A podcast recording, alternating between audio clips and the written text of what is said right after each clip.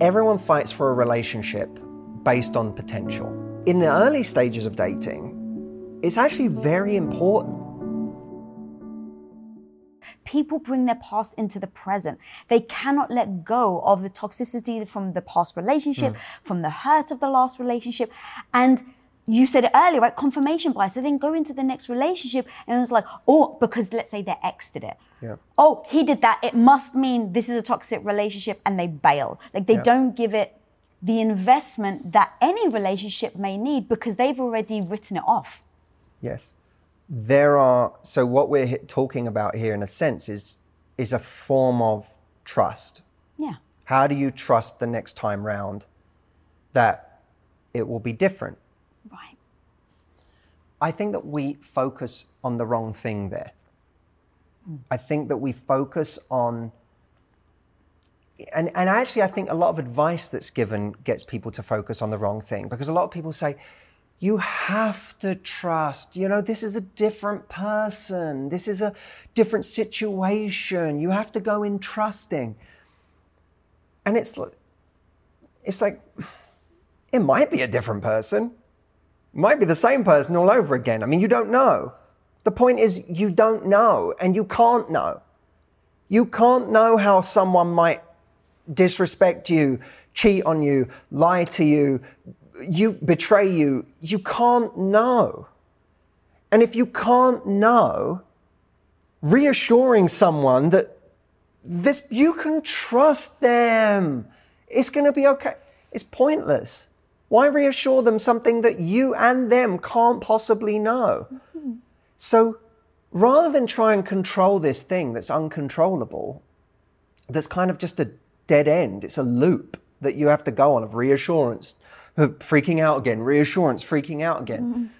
There's a couple of other ways of looking at it. You don't have to trust someone else if you trust yourself. That's the first thing. And by trust yourself, mm-hmm. I mean if a lot of people are afraid that they're going to get into another relationship, that they're going to get close to someone, that that person's going to hurt them. But their experience has shown them in the past that when someone hurt them like that, they didn't necessarily have the strength to walk away. They didn't necessarily have the strength to rebuild themselves afterwards. You know, I had a woman come to me and she said, I, I, I, you know, she had children from a previous marriage and her husband cheated on her. And she said, I find it difficult to trust in the next thing. I said, but you can trust yourself far more this mm. time because she said I, I was in that marriage 20 years and I, I and I knew seven years ago that there were problems that this person was unfaithful and I stayed in it year after year and it scared me off of trusting someone. I said, but you eventually left, right? You you're not who you were seven years ago where you found out and then stayed for seven years. You're who you are today who actually had the strength to leave. And understanding that is the key to self-trust we've learned how to deal with certain situations. We've learned how to walk away faster. We've learned how to spot red flags in a way that our 21 year old self was far too naive to or ignored. We know what to pay attention to these days. So it's not like we have to go around playing detective next time or worrying, are they going to cheat me? Are they going to do that? Well, they might just make peace with it. In, in California, there might be an earthquake. Mm-hmm. You and I aren't sitting here like this just in case there's an earthquake, are we? Like, at any point this could happen. No, you you know you have Get your with your procedure. Like if there's an earthquake, we're going to stand in a certain part of the house that's the safest, and and now get on with life. You you don't trust that someone's never going to betray you. You just trust that you'll be able to handle it if they do, that you'll be able to walk away. That's a massive key to it. Stop worrying about whether you can trust someone else. Maybe you can't. We don't know that. Only time will tell if you can trust somebody else. That is a pointless waste of your energy to worry about. Worry only about yourself. So that's the first argument for trusting is that just trust you. Don't trust them, trust you. I can walk away if I need to. Um, there's also the standards argument for trust, which is that I'm going to trust and and you know what happens when we don't trust is we suffocate people, we get overly jealous, we get controlling, We start playing detective in their life in a way that invades their privacy, um, steps over their boundaries. We start doing things that are unfair to the other person. Mm-hmm. And we start damaging the relationship for a fear that hasn't necessarily even come true yet. Now the relationship is getting damaged not because of tr- not because of what they're doing, but because of the way we're now violating the integrity of the relationship.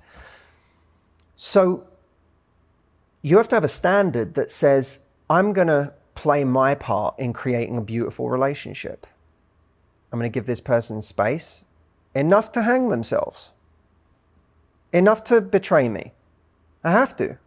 That's what a great relationship is. I have to give you enough space where you can betray me, where you can do something wrong. It can't be that you only don't betray me because I'm monitoring you the whole time Right, yeah, the threat of it. right? That's not now. I don't know what I have if the if if the conditions for you not betraying me are that you're under surveillance. Mm. I only know what I have if I give you complete freedom to do it and you don't. Mm. So my standard has to be I'm going to trust not because you're never going to betray me and I know that for sure. I'm going to trust because that's my standard for the kind of relationship I want to be in. God, I love that. And when you said like looking through the microscope and making, you know, checking everything out, if you've had a bad, um, a bad relationship and they've done something wrong and you want to learn from it, right? You're like, okay, what will I do different Le- next time? You've learned all these lessons. You bring the lessons to your next relationship, and let's say your next relationship where they do one little thing that is similar to that. I think people, some people who have their defenses up are like, oh my God, there it is. I knew that I found it and they'll bounce. Versus going, what does this mean about them? Is this a reflection? I need to pay attention, right? Don't ignore it. That would be a mistake.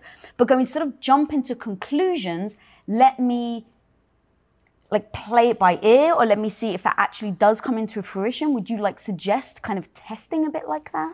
I think that um, you have to come to them from a compassionate place as a teammate, because that again, that has to be your standard. I'm going to come with a sense of teamwork and compassion that says, I'm not immediately going to attribute, even if my fears are screaming at me mm. too, I'm not immediately going to attribute the worst possible intention to this.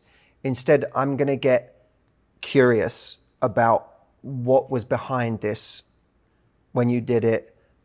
Here's how it made me feel. Like here's it. It has upset me, and you know, rightly or wrongly, that's because it made me feel like you didn't care or you weren't mm-hmm. thinking of mm-hmm. me. And if we can do that without immediately labeling, without immediately accusing, if we can create just a little bit of space between the point at which we get curious and the point at which we've drawn all of our conclusions, hmm. that space saves relationships. And the conclusions are natural. If we've been screwed over, if the last time we saw this behavior, it was followed by realizing someone was cheating on you, then it's natural to see a little bit of it and immediately go to the same place. Hmm. But I've, I mean, in, in all sorts of different ways, I've been made a fool of there. Where I saw someone in one relationship do something that looked like some, someone, something someone did before, which usually was, you know, followed by some horrible pain. Mm. And I immediately jumped to this feeling and then you know made a conclusion our brains are we have a supercomputer but that's also dangerous because the number of calculations and deductions that can get made in mere seconds that can take us from someone didn't text me back th- to 3 hours to they're having an affair Yeah. And that's that's really where I think it ends up being, you know, detrimental to your future relationship. Because I mean, there's so many different elements here, right? There's how to not get in a toxic relationship. Then, then if you are, how to get out, out of it and respect yourself, and then how to not then bring it into the future relationships. Um, and then, like you said, you can get there so fast, and it really can be detrimental to the potential that this relationship could have. and that that is see everyone fights for a relationship based on potential It's based on what they think it could be. Even that person that, you know, but I but I love them. What they're fighting for is their vision of what the relationship could be. Right. Or You know, should be. Or should be. They think. But in their mind, it's still, yeah, like it, but we love each other so much. This, sh- this should be the most amazing thing ever. Well, let's look at what it is. Mm-hmm.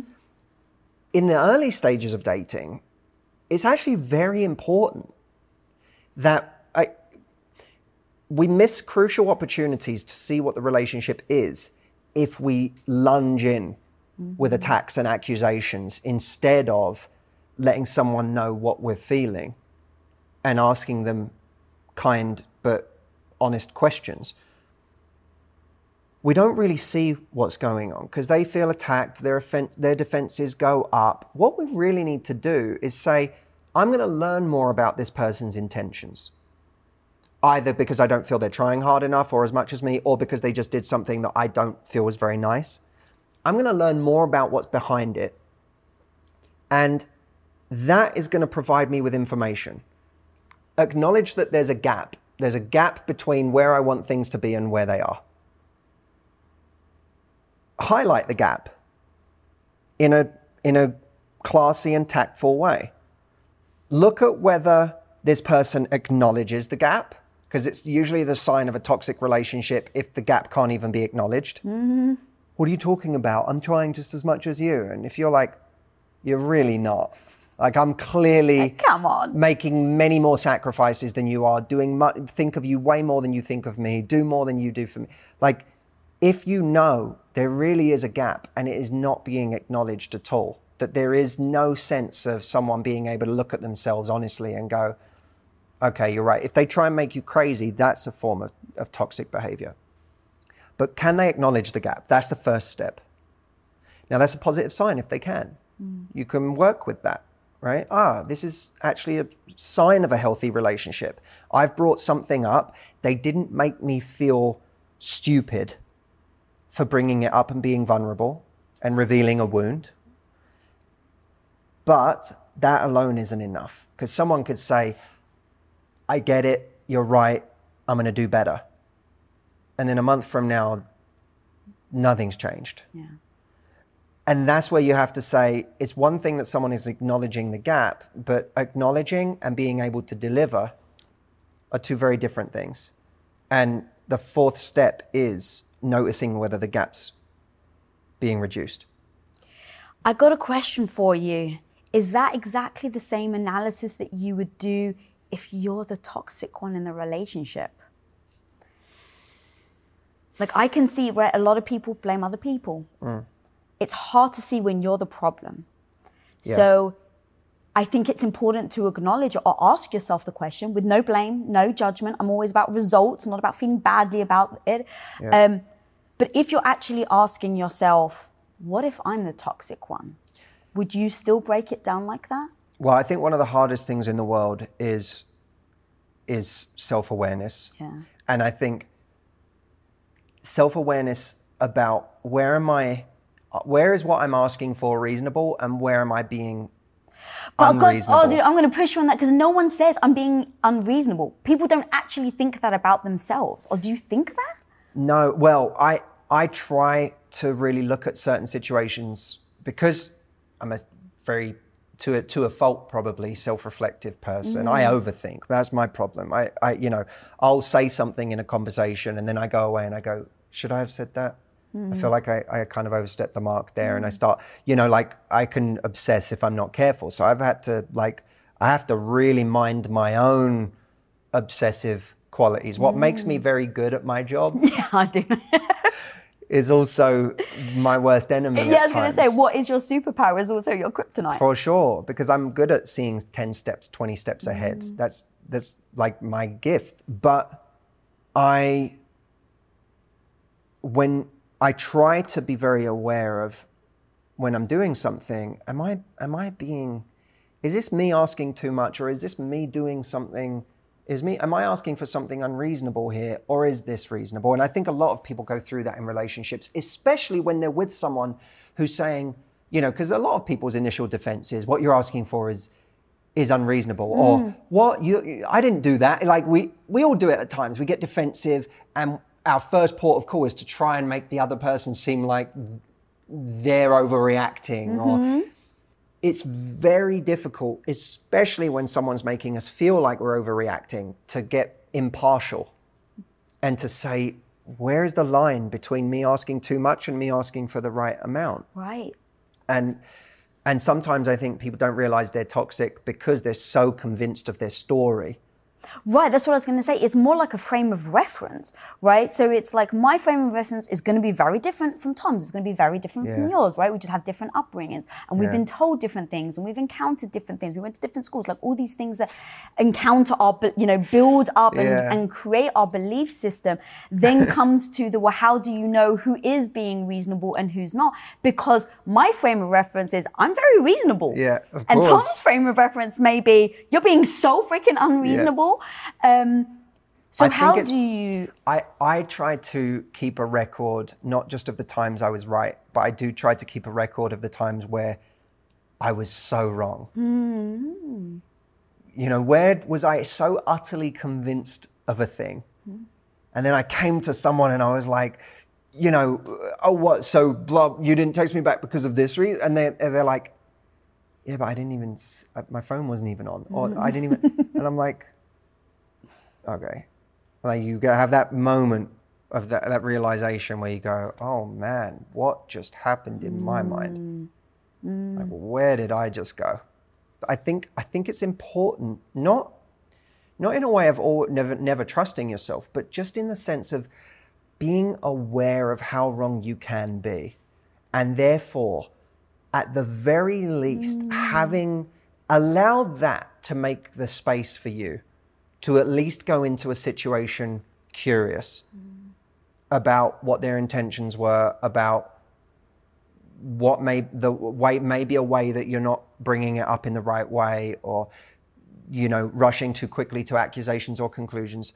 At least allow your knowledge of how wrong you've been in the past mm. to create the space for you to be curious instead of rushing to the end of the mm. story already.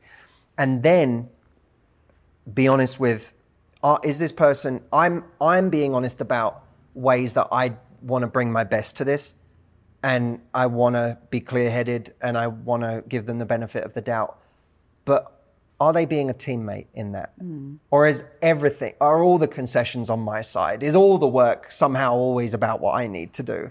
Is it never a joint effort? And i think sometimes that that's a giveaway that you know we've convinced ourselves we're the problem all the time but you know we're not we're not getting uh, well they're not making life easy for us.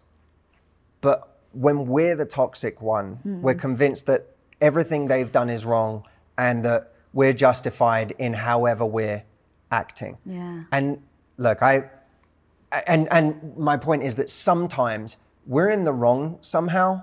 Like we need to address certain issues but at the same time life's not black and white. Sometimes you have your issues but they're also not they are feeding your anxiety in a certain way or they are contributing in a certain way or they're not being empathetic to certain things that you're feeling or they're you know sometimes it's like if you take attachment styles right?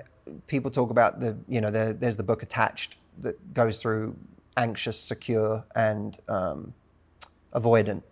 The anxious attachment style uh, you know, typically we're worried about the end of the relationship, being abandoned, someone doesn't love us, we need reassurance. Well, if you're with someone that inflames your anxieties all the time, that can be a problem. It doesn't mean you're not anxious and that you being anxious isn't a problem. It just means that you're also with someone who sends you to the extreme when it comes to those things. So I do. I think we have to be mindful of whether we're with someone that, in a way that's not healthy, inflames the worst parts of us. Because I do think the right relationship has a somewhat calming effect on those things. That was so perfect. You're so right. Like it's not black and white. Like even in everything we're saying, there's so much nuance to everything. Yep. And I actually really liked you saying, like, yes, if, even if we are the one that's toxic, we, you know, if we acknowledge it and then try to change it, but also see is the other person inflaming it. That was just amazing. Um, I'm so aware of that in my relationship that. I have issues just like anyone else. And so I have insecurities. And I know that with Tom's personality, he wants to like fix things. So if I'm insecure about something, he's trying to fix it, it ends up inflaming my insecurity on it because I feel like, well, I can fix it myself. And mm. he's trying to jump in and it becomes like this whole thing. And he's like, I'm just trying to help. And I'm like, I feel like you're telling me what to do. And it becomes this whole thing. And so we're just very honest with each other. And so now, now it's just like, babe, my assumption is X, Y, and Z. Mm. Or it's, I'm feeling extremely insecure right now. I know you think I'm nuts. Like I'll even say that to him. I know you think I'm nuts right now, but I, I, the fact is I'm actually feeling very sensitive and insecure. So what I need from you is, and I literally tell him what I need. I'm like, I need you to hug me. I need you to not try and fix it because I know this is a me problem. This is not a you mm, problem. Mm. And if I, my natural inclination, my natural emotions will go to annoyance, frustration, and I harden. I don't go soft, I harden. And when I harden, it becomes even more conflicting. That's your weapon. Because that's my weapon. Oh, yeah. Right. It's my weapon. But that's really interesting because that it's it's an evolution of what I'm saying because it's if you look at the weapons versus wounds concept, mm. right? That our weapons destroy relationships. Our wounds have the power to strengthen our relationships. What you're really doing there is exposing a wound mm-hmm. and and being brave enough to like expose it, but also showing him how to treat it.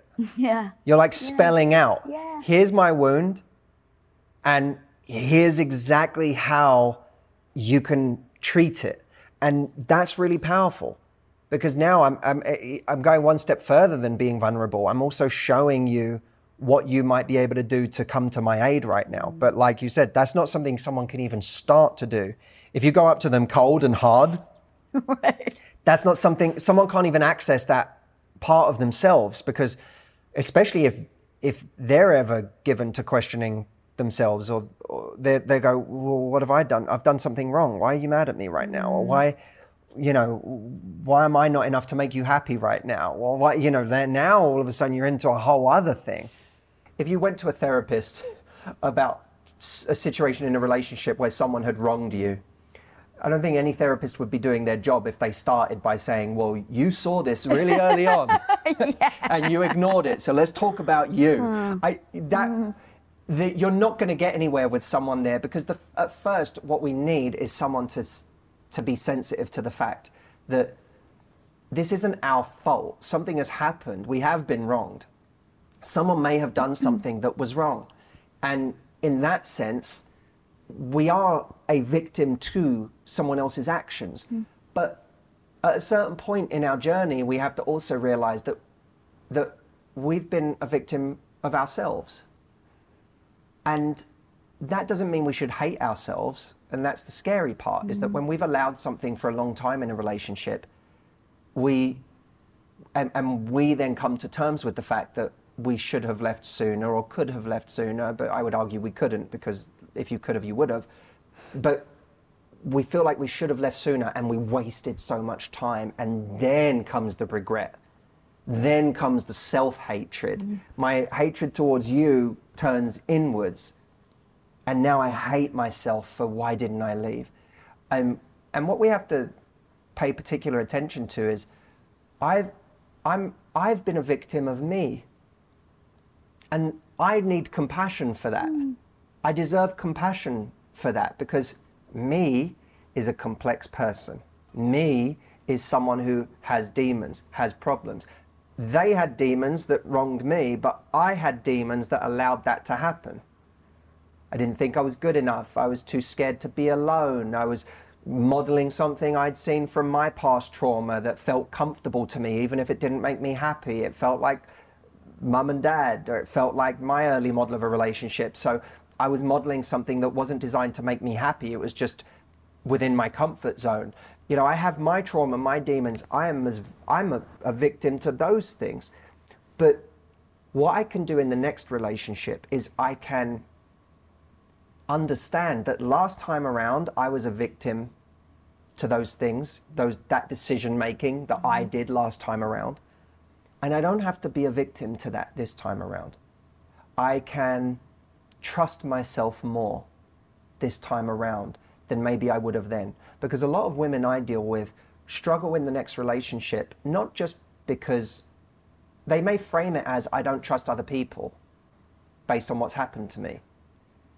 But but when we trust ourselves, when we trust our own strength, when we trust our ability to pay attention and to act accordingly if someone isn't making us happy, regardless of how strong we feel for somebody, we don't fear the things they do as much. Hmm. We, suddenly, needing to trust is actually not as important. I hope that the people close to me won't wrong me, but I don't need to spend my life obsessing over whether I trust them if I believe in my own strength. If I believe that I'll be okay if it goes wrong. And and that's the part that we get really scared of is I'm we come to believe that we're brittle. And that if it goes wrong again, we'll break. Mm-hmm. Or if I develop feelings for someone and they start doing things wrong, I don't trust myself to leave.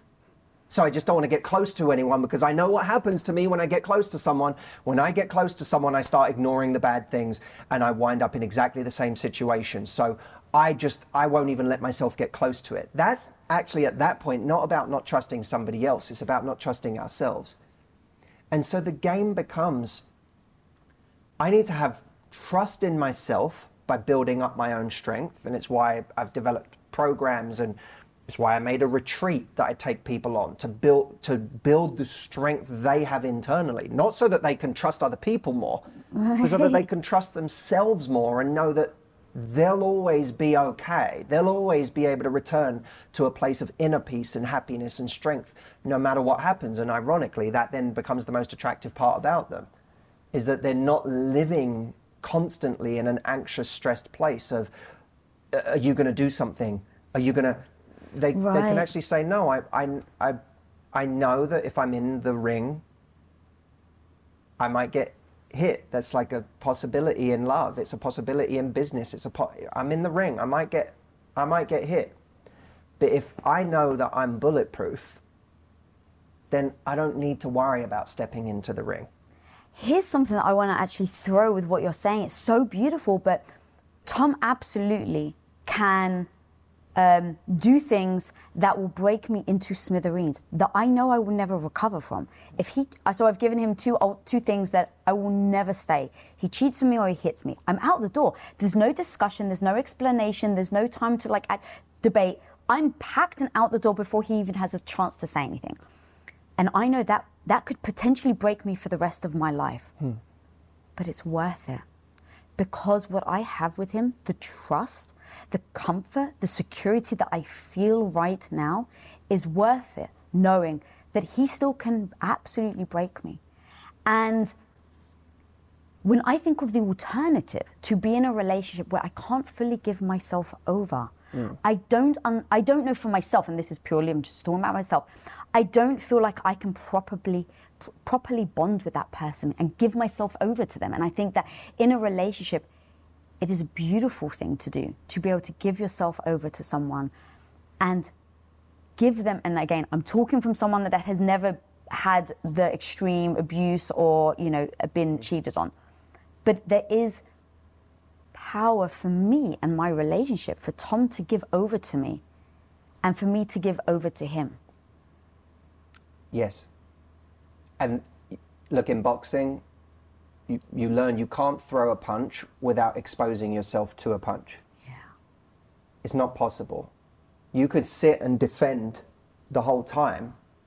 Meanwhile, you'll still end up getting hit somewhere defending. But mm-hmm. but if you want to throw a punch, the moment my my my fist leaves the side of my head, I'm exposed. Mm-hmm. In life, you can't make an impact without being vulnerable. Without making yourself vulnerable. Mm. I can't release a YouTube video without risking someone complaining about something I've said, someone disagreeing with something I said, someone finding fault, someone ascribing the worst possible intentions to something I've said. I can't, if I mm. want to throw a punch, and in this case it's release a piece of content that I'm proud of that I think is going to help people, I can't do that without risking, without opening myself up. So at that point, we have to say part of the recipe for getting back into a relationship after having been hurt is to simply ask yourself, what's the alternative? Hmm. Yeah. If you ask yourself, is it possible that in this next relationship someone's not going to cheat on me? Well, your brain might go, they're definitely going to cheat because everyone you've ever been with has always cheated on you. Right. But if you say, well, what's the alternative to me putting myself in another relationship? It, well, it's, I guess, never literally let a part of me die, is what it equates to. I'm not going to flirt with anyone again. I'm not going to let anything get anyone get close. I'm not going to express this part of me that is essential to my being. I, I have to amputate a part of my my personality and my needs that are essential to my being. Well, that seems to me like too high of a price to pay to avoid some pain, So which is would you- possible. so would you say what type of what what relationship do I want to be in? What are the necessary things for Well, this? I would I, I would say what's in the same way that I make a video, I know that there are times where I've made a video and there's a response that is a really ungenerous interpretation of something I've said. And I'm just like, screw this. Uh, there's an ego part of me that's just like, I don't need to do this. Like, why am I doing this? I don't want to, you know, like, and it immediately I want to shut down and I want to be like, I, I'm done. I'm done making videos. How many times have you had people say, "I'm done with relationships"? Correct. And it's the same thing. Yeah. But then you have to say, what's the alternative? Yeah. So, the first step in putting yourself back out there in your love life is to just believe that it's necessary because the alternative is too high of a price to pay. Now, you'll notice that that doesn't need you, that doesn't require you to believe that something else is even possible. It doesn't require you to change your whole beliefs about what's possible in your love life, to lose all of your trauma and all of those parts of you that are like, everyone's going to do this to me, this is always going to be. You don't even have to deal with that yet, because all you need to deal with is the part of you that wants to shut down. Reason with that part of yourself and say, let's run this experiment. Is this re- is the alternative really a life we want? or is it too high of a price to pay? And it's really easy to say, I'm gonna, I'm done with dating, right? Okay, fine.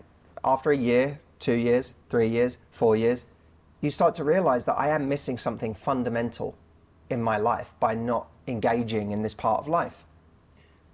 The second step is once you believe, okay, it fine, you got me, it's necessary. I can't just turn this part of me off.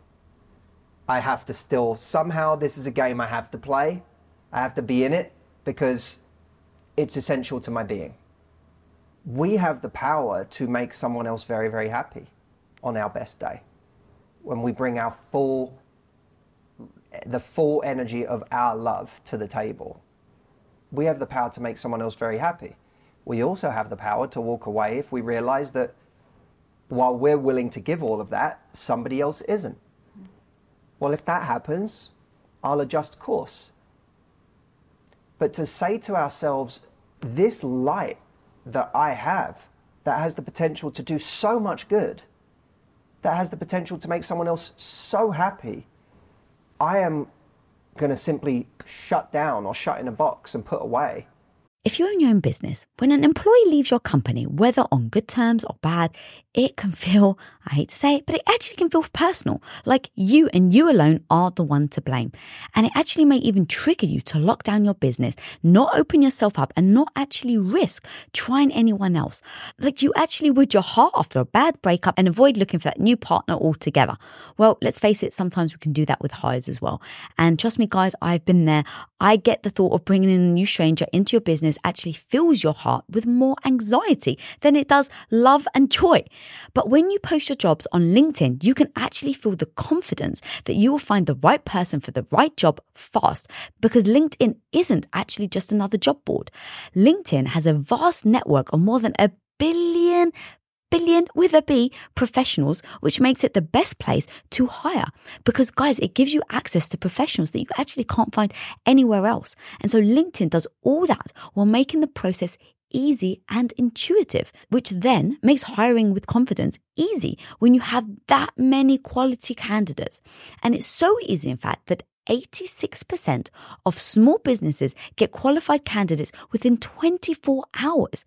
So post your jobs for free at linkedin.com slash Lisa. That's linkedin.com slash Lisa to post your job for utterly free. And of course, terms and conditions always apply. As an entrepreneur, one of the biggest challenges you will face is the negative voice in your head. You know who I'm talking about? That maybe not so small part of you that loudly doubts your abilities to actually pull the things off and make a living from your passion project. But you gotta overcome that negative voice in your head, homie, because I'm telling you, you can do it especially if you use Shopify. Now, Shopify is an all in one global commerce platform that helps you sell at every stage of your business. From launching your business to hitting a million dollars, Shopify has got you completely covered. And with all the built in Magic AI award winning customer service and the internet's best converting checkout, you have everything you need to shut down the voice of doubt and make all your amazing business dreams a reality. That's exactly why, guys, I love Shopify. So if you want to start growing your business with more customers and sales, shut that negative voice down and prove her wrong that you can do it, Shopify is here for you. So go and sign up for just $1 a month with your trial period at shopify.com slash Lisa all lowercase. Again, guys, you can go to shopify.com slash Lisa right now to grow your business no matter where you are and what stage it's in. That's shopify.com slash Lisa. Because I'm afraid that someone could hurt me. That is to base our entire lives on our own ego and my perceived fragility. I can't take it. But what about what you have to give? What about what you could actually do for somebody else? And how do you unwire those beliefs though? Because if you've got the belief and you've been in different relationships and they've all ended very badly, let's say, you have the belief that either all men are bad or all women are bad, um, or the belief that I'm no good and I shouldn't be in a relationship in the first place. Is there a way then to dismantle the belief as you build a new one? The, the greatest weapon that you have against existing beliefs and it's an unsung hero. It will make its entrance quietly. It won't even disturb your existing beliefs. You can, your existing beliefs can feel secure in themselves, and you could just Trojan horse this little thing in that starts to mess it all up. And that's curiosity. Curiosity, for me, is one of the most powerful words in the English language. I don't I don't need to believe that something that what I want is possible. I just need to get curious about well what happens if I do this instead of this? You know, one of my negative patterns it still can rear its head if I'm not careful. I have to keep an eye on it. But one of my negative patterns is or was to in an argument with my partner it would be to get scared because it would trigger something old. Have an argument and it would trigger this old baggage of this is, I'd feel anxious mm. and I'd be like, this is going to end. Because of past experiences yeah. that you've had. Yeah, past experiences or maybe childhood stuff. Who knows? Mm. Like it can be a whole cocktail of things, but it's for whatever reason, an argument might trigger in me this immediate fight or flight response. Mm. Now, in a relationship, fight or flight. neither one is Neither great. so, and and by the way, there's different. There's fight, flight, freeze, faint, right? None of those are good in a relationship. None of them serve you well when it comes to the inner workings of a romantic relationship. yeah. But if you think about those, you know, I would either fight and I'd say something really negative or something that would be that I would later regret. Mm-hmm. Or I would, or flight, which can come in the form of freeze, right? You you don't have to physically go for flight if you you can do flight just by staying in the same bed as someone but rolling over and turning your back to them mm-hmm. and and going quiet. And those would be my two responses. Now, part of that was the belief that if, you know, this means danger, and if it means danger, I need to protect myself. Well, what are the two ways I protect myself? Fight. So either go on offense as a form of defense, mm-hmm. or flight. I'm going to distance myself so that you can no longer, this anxiety that I'm feeling can't exist if we don't have such a strong connection. Hmm. So I'm going to try and sever the connection so that I can't feel this level of anxiety. Curiosity, how does that make its entrance into that equation where I'm so certain of ev- I'm so my anxiety is so certain that this means danger. And I'm so certain about what the right thing to do is here. Okay. Curiosity says I am going to try something different against all of my instincts. I am going to say, I feel scared right now. And I want to hmm. talk to you about what we're talking about, hmm. but right now my brain is shutting down because it's just going to a place of, of fear and anxiety. I, I don't know if I'm thinking straight right now. When you say that, what it's making me feel is this, and I don't know if that's really valid, but what I do know is sometimes when we have conversations like this, I feel myself shutting down because I feel myself getting scared. Now, who knows what will happen? With the wrong partner, I will get a different result, but it might be another bad result. But it will be different. And curiosity is great because it doesn't need to feel like it, it doesn't it doesn't need to win. Right. Curiosity is just, mm. oh, that got a different result. Still not a great result, but it got a different result. That's interesting. Yeah. But- and maybe now that becomes the flag that you wish you saw in the last relationship earlier on. Well, exactly, because if I get vulnerable and I get a bad response to my vulnerability, mm-hmm. then I'm learning. I'm actually learning something new. Yeah. In the right relationship, if I get vulnerable like that, and then my partner says, "Oh my God, well, firstly, you're safe." The fact that we're talking about this, the fact that we're having this argument, in no way threatens us. We are solid. I want us to deal with this because it's important. But you and me are solid. So you don't have to you don't have to worry about that. We're not brittle. This isn't going anywhere. So then I go, Okay, what were you saying? What was the thing you were mad about? Okay, let me talk let's talk about that. Now what got me to it now what happens is I get a reference point. Whoa, I didn't do fight, I didn't do flight. I did this other thing. And I got a different response. So my curiosity has now created a new reference point for a different belief. Mm-hmm. That, oh, I can be vulnerable and be safe. And not only that, but it even made my relationship stronger because she knows me better.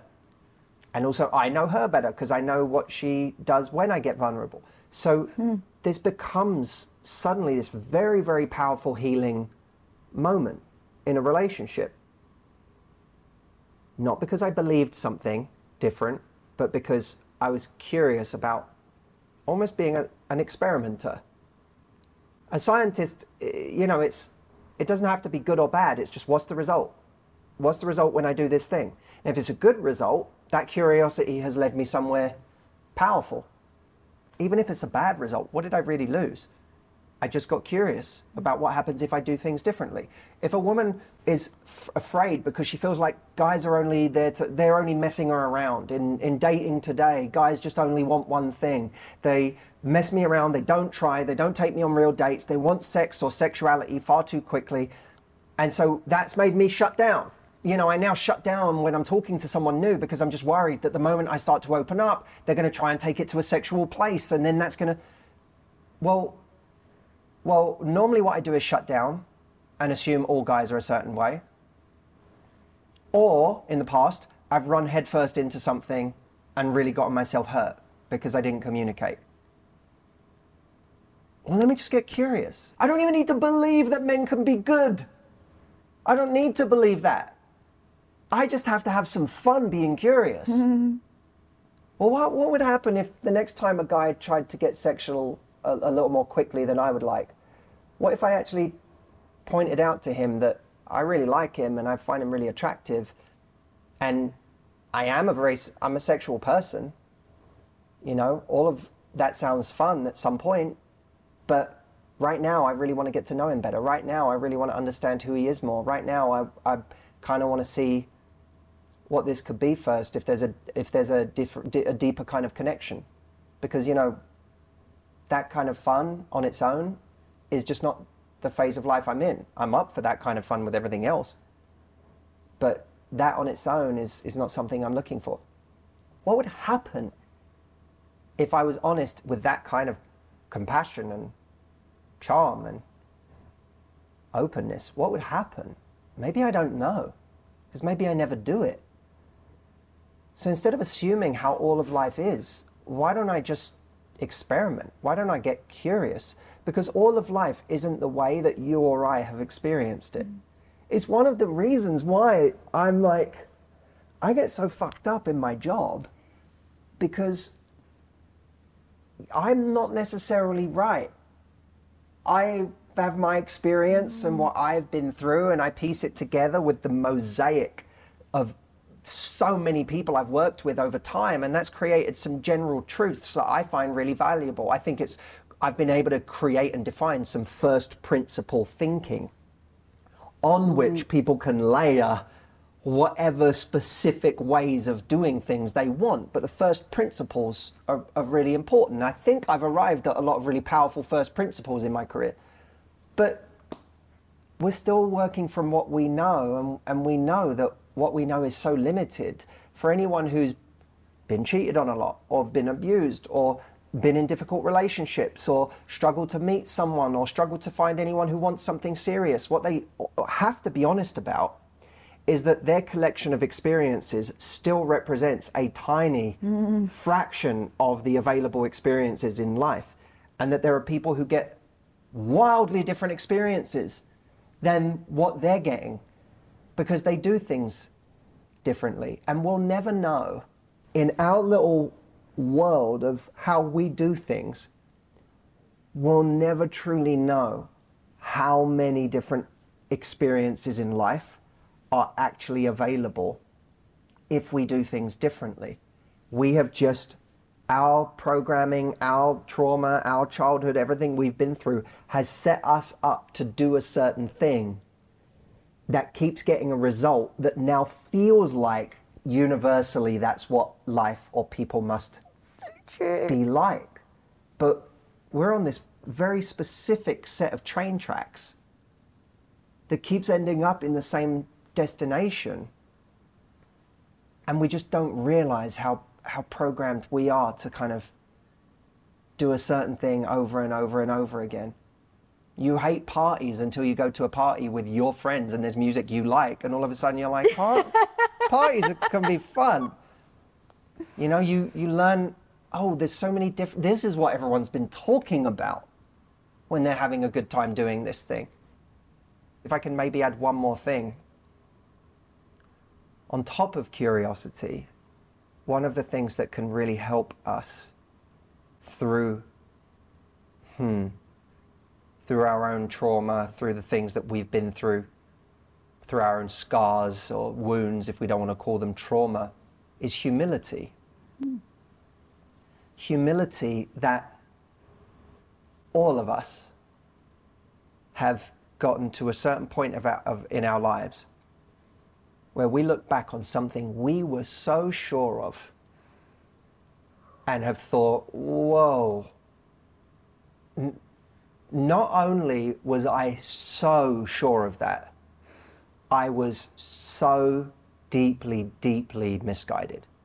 I was so wrong. It may even be that the direct opposite is true of what I believed. Or, or I've come to believe that the direct opposite is true. And, and we get humbled in those moments. And we would do well to remember those moments when we have convinced ourselves that life is a certain way, no one can be trusted, everyone's going to do this to me, this is always going to be my experience. I'm never going to meet someone because I haven't, I've been single for 10 years now and I haven't met anybody in that time. We would do well to introduce alongside that curiosity to, to add a dash of humility into that cocktail because we have been here before in this place of certainty and we have been just as wrong as we might prove to be about what we believe today. Oh, I literally didn't want to stop you. That was so freaking fire. I'm such a person that's like, well, belief is all that matters. You've literally just completely debunked my thinking, and I love the curiosity. Like, that's the thing. That's what I really wanted to dig into today is like, what are the things that we can do so we don't get trapped, that we don't get stuck, that we don't see something and misinterpret and then never trust ourselves again. Um, so, curiosity and humility over belief. That's so incredible. When it comes to struggling with the very uh, notion of committing, social media has exacerbated and magnified the, the ego, the needs we have, the need for attention, the need for connection, the need. We're seeing all of these things. And in a sense, the same is true of dating apps. What dating apps do and what the choice problem does is it it interrupts the normal kind of attraction circuitry. So if we go on a date back in the day before any of this was a possibility, A, it probably would have been more difficult to get that date. right. Right. Some people today would say, well, it's probably easier because now I talk to all these people on apps and it never even turns into a date. So there's that. But in order to get on a date back in the day, you had to do something brave.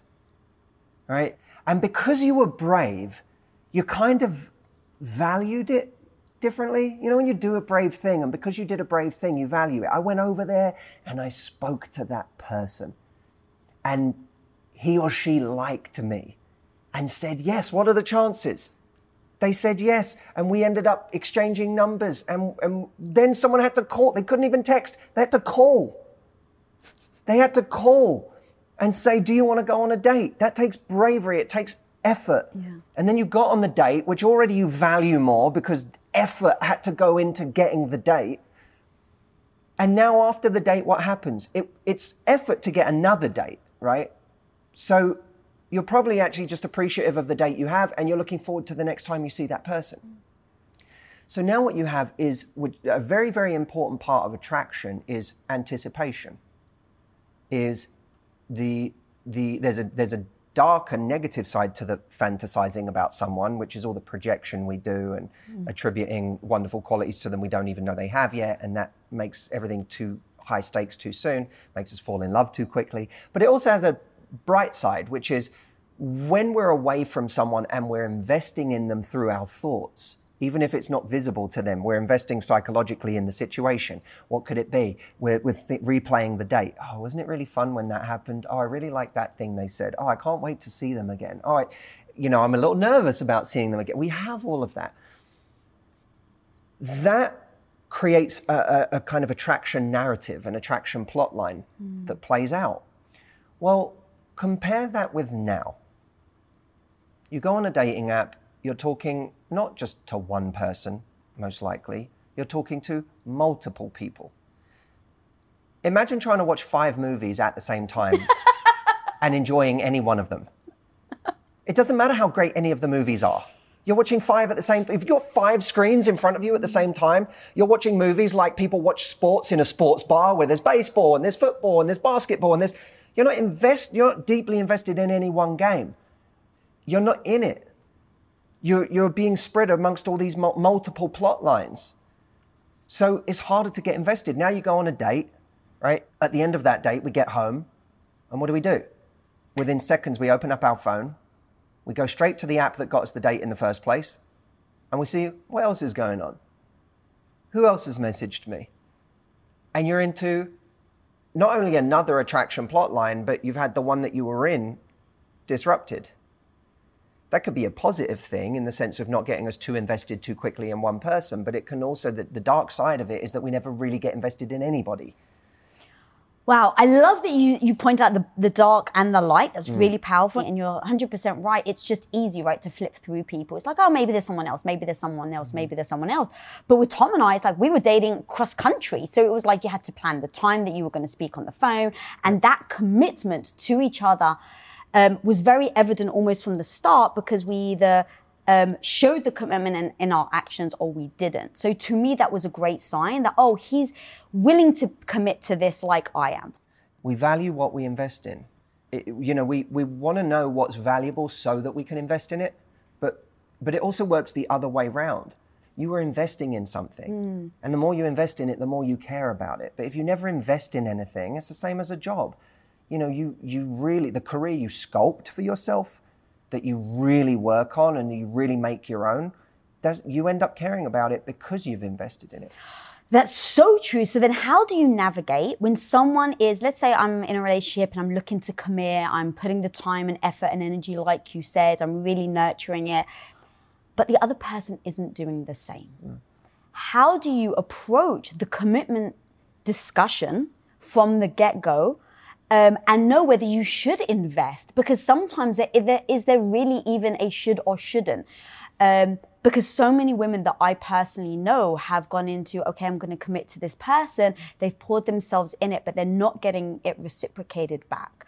And so now what ends up happening is because of their past, they are now afraid to commit, not because they don't want to commit, but because they're afraid to, because they've given it so much before and it wasn't reciprocated. We have to look at our own patterns and say, what happened before that led me to so much pain? Because I'm associating this pain with the idea of me giving a lot. But, but maybe this pain has been misattributed. Maybe this pain is not the result of me having given a lot. The pain is the result of me having ignored a lot of what I wasn't getting. That the giving part of me is one of the most beautiful parts of me. I always think when we leave a relationship where it didn't pan out, but we threw ourselves in and gave our all, we get to see the best side of ourselves in a way. Hmm. You know, we get to see what we can be when we really show up. That should actually give us some confidence, knowing that, God, that's, I gave it to the wrong person maybe, but that's who I can be. And people don't do that though, right? They beat themselves up. Are like, I can't believe I gave myself over. Why did I do it? And it almost has the opposite. We, at least for me, I didn't see it as being beautiful. I just told myself, you're so stupid, Lisa. You shouldn't have done that. Yeah, and and and, and two things are important. One is to take take the beauty in what you gave and know that in the right hands that remains a beautiful thing. Mm. But to under, to really seek to understand what was I ignoring and why was I ignoring it? What was going on with me that I was ignoring it? Not to beat myself up. I really don't believe in that. Don't say, I can't believe I didn't do this before. I'm so stupid. Say, I wish, you know, yeah, it would have been nice if I'd had this information then, but I was, I'm a different person now. And that's where change comes from is that I'm legitimately a different person than I was when I was making those decisions before. The danger is if we say giving equals pain. No, giving doesn't equal pain. Ignoring things, ignoring the fact that I'm giving to the wrong person equals pain. Mm. And therefore, being more practical or measured or, or conscious about who I give my energy to is really the, the, the better frame that I need to have, the better paradigm I need to have going forward. Now, you could look at that practically in the context of your original question, which is, you know, uh, how do you know who to give to? And what if you're not getting it back? You can apply a practical model in terms of time. You could say, to yourself, what amount of time am I willing to lose? If I really believe in this and I believe in this person, what amount of time am I willing to lose? Am I willing to give for a month or for two months and to see where this can go if I really give my all? In which case, fine, let me put a two month cap on it. But let me not reevaluate that at the end of two months and go, well, maybe I'll give it another six. That's what I was going to say. People may move the goalpost. Right. And so that's why it's time isn't the only factor because if you just said, I'm going to give relentlessly for two months, mm. you- then it gives you an excuse not to pay attention to what you're getting in return. Unconditional love doesn't isn't real in the context of romantic relationships. It's just not. We want to believe it is, but it's not. Yeah. Romantic relationships are conditional because who would want to be in a relationship long term with someone who never gave back? A relationship can't be unconditional love because you're choosing to enter into a, you know, a, a, an agreement with someone about us being together, us spending time together, us having an effect on each other's energy, on, on how we spend our time, on, and I'm going to give to you. And there's, there's an opportunity cost to that because it means I can't give to somebody else. And, and therefore I need a genuine teammate. Hmm. And so I need to assess in the moment, is this person acting like a teammate or is this person just taking? Is this person just using me because they want some validation at this point in their life? Hmm. You know, do they, am I just a, a a brief chapter for them, but I'm actually investing in this as if it's going somewhere? Those are the kinds of questions we have to ask ourselves and them. We have to be brave enough to ask questions of somebody that, that may have answers with we fear Right. most people are afraid to ask the questions that can that may contain answers they're not ready to handle and so what they say is oh i'm just seeing what it is i'm just i'm just going with the flow and that becomes really a euphemism for mm.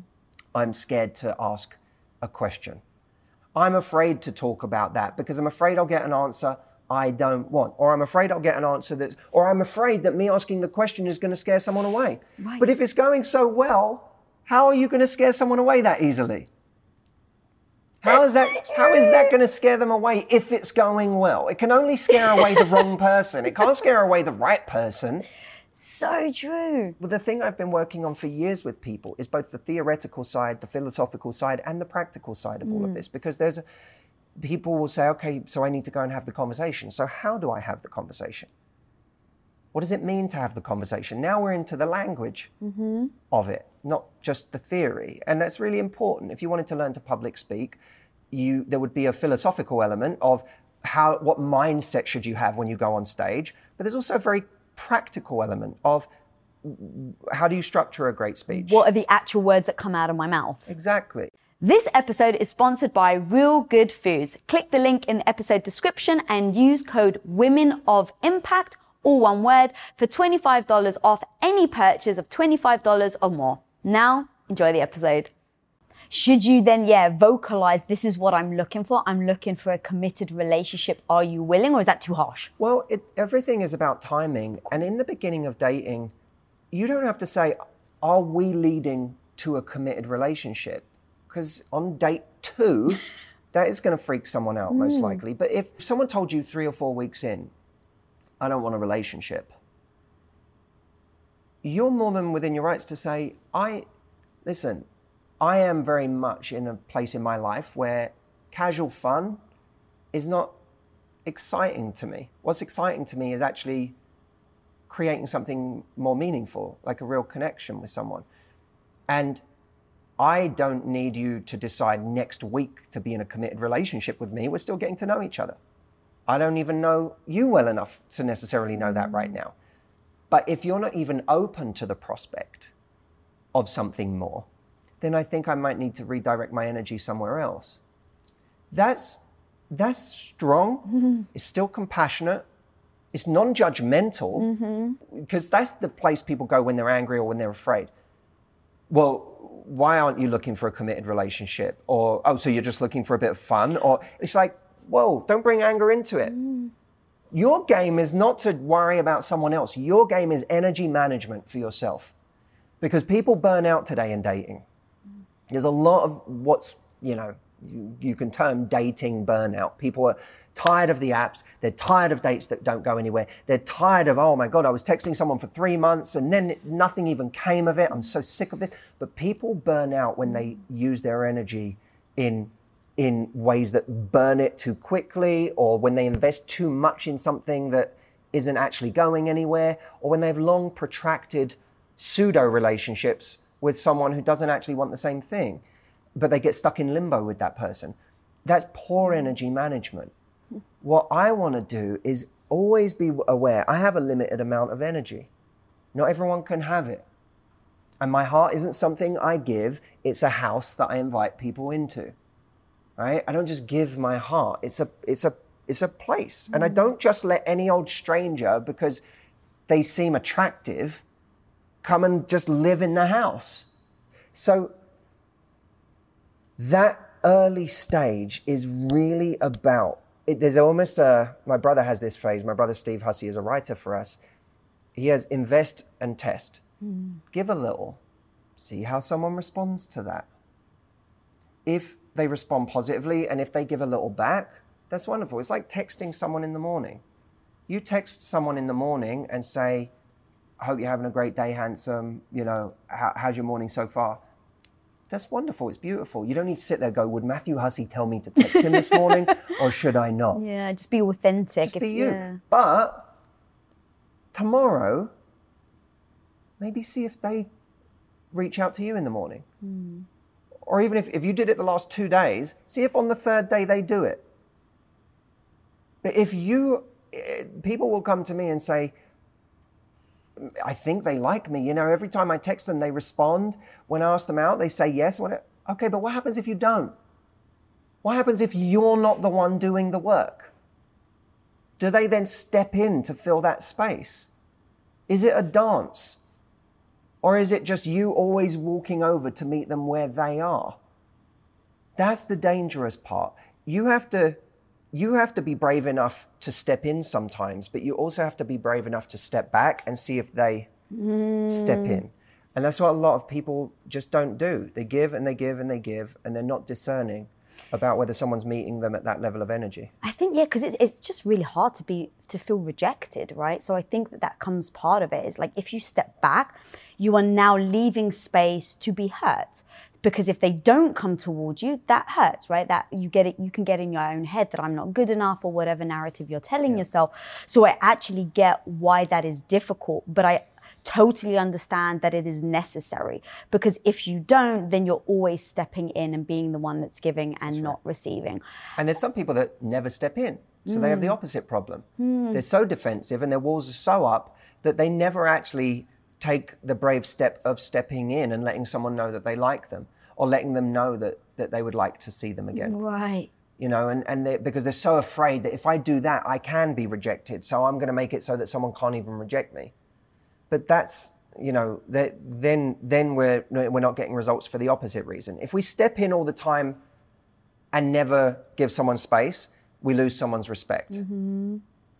If we never step in, then someone can't even get close enough to find out how amazing we are. So we go around saying no one ever likes me or nothing ever happens for me, but you're never actually giving someone enough of yourself for them to get invested. They're just seeing you from the outside. So true. I like that you said that, you know, when we just need to look back at our own behaviors and where are the things that we did, where are the flags that we ignored. Like that's so powerful, like taking ownership to say, how can I not make the same mistake next time? Um, should we worry about our partner's past and their level of commitment? commitment in their past relationships. So let's say I've done all the work myself, I've assessed how I've gotten into a habit of maybe committing more than my partner or wanting commitment and not receiving it. I've done all the work. Now, when I make the selection, because you know I think selection really matters, when I make the selection to go on a date or to be with somebody, how much does their past mm. Influence who they're going to show up as, and how much should I worry about that? Because one of the phrases, while um, scary, I do think it's true. If they do it for you, they'll do it to you. And so, worrying that if somebody, let's say, has left a partner for you or something like that, how much do you have to worry about that, their level of commitment in past relationships? tricky question. there is a difference, I think, between someone who comes to you already showing evidence of having shifted gears from their past and someone who, in a sense, the very behaviors of the past you're worried about are actually baked into the beginning of the relationship. Mm-hmm. Because they you know they they're with you because they cheated on their wife or their boyfriend or whatever in order to be with you that is harder going someone's going to have a much harder job convincing you that that behavior is in the past for them when the very way that the relationship started is a reflection of that behavior. Hmm. So I do think there's a distinction to be made. If someone has had a past, but they're saying, you know, I've met you under different circumstances, I and, and if you see that someone is acknowledging their past, if you see mm. that they are taking ownership for their past, and and that therefore you're able to see a true evolution there, even just in the way that they're owning it.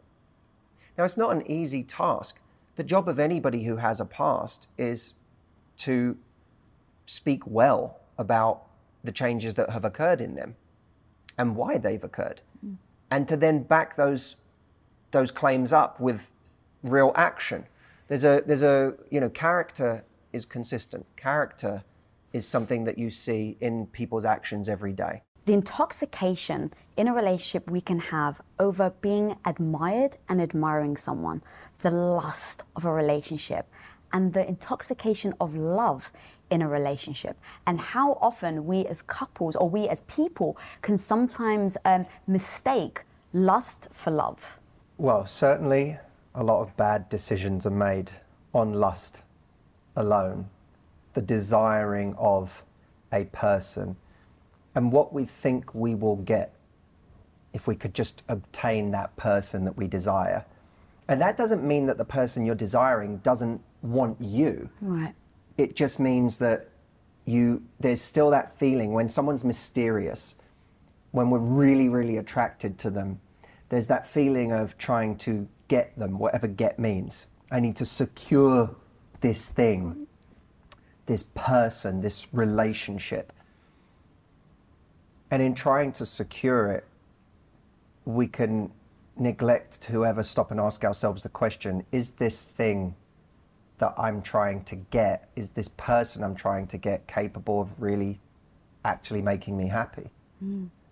I love that. So let's take a scenario where you first meet someone, because I think there's different levels in a relationship that we can take through. So why, let's start at just meeting someone. You often hear, "Oh my God, it was love at first sight." So, a, do you actually believe in love at first sight, or do you think it's actually lust at first sight, and we're mistaking it? And then I want to talk about how that can actually lead to potential um, misinterpretation of where the relationship is going. Love at first sight is typically a story told by the victors. Go on. We've all we've all had moments where you felt something very powerful very quickly. But when we look back at situations where someone turned out to be very selfish, where they broke our heart, where their intentions weren't good, or where they just it feels like they just used us and then moved on. We don't then romantically tell the story of it was love at first sight. Mm-hmm. We say that was a really toxic situation. Or I got really caught up with someone and it bit me. We don't talk about love at first sight. Love at first sight is very easy to talk about retroactively with someone that you're still with 20 years later. You can look back and go, it was love at first sight. It doesn't mean there weren't feelings at first sight. It's just that you then build and build and build and build and build. And it's quite romantic in retrospect to say that what we had in the beginning was very powerful in the beginning, you can have a powerful attraction, which we might call chemistry. You could also say there's a powerful connection, which is we immediately got the sense that we understood each other, that our outlooks on the world were either very similar or very compatible, that we felt like our belief systems merged, our values synergized. We, you and me together, there is something there, both physical and perhaps cerebral, and maybe even soulful. The problem with overvaluing those things, it's not that those things aren't to be valued. Of course, it's fantastic when you have physical chemistry. You don't always have it. A lot of people rarely have it. Of course, it's wonderful when you have a real deep soul connection with someone. You don't get that with everyone. But none of that refers to intention or investment. Hmm. Attention is not the same as intention.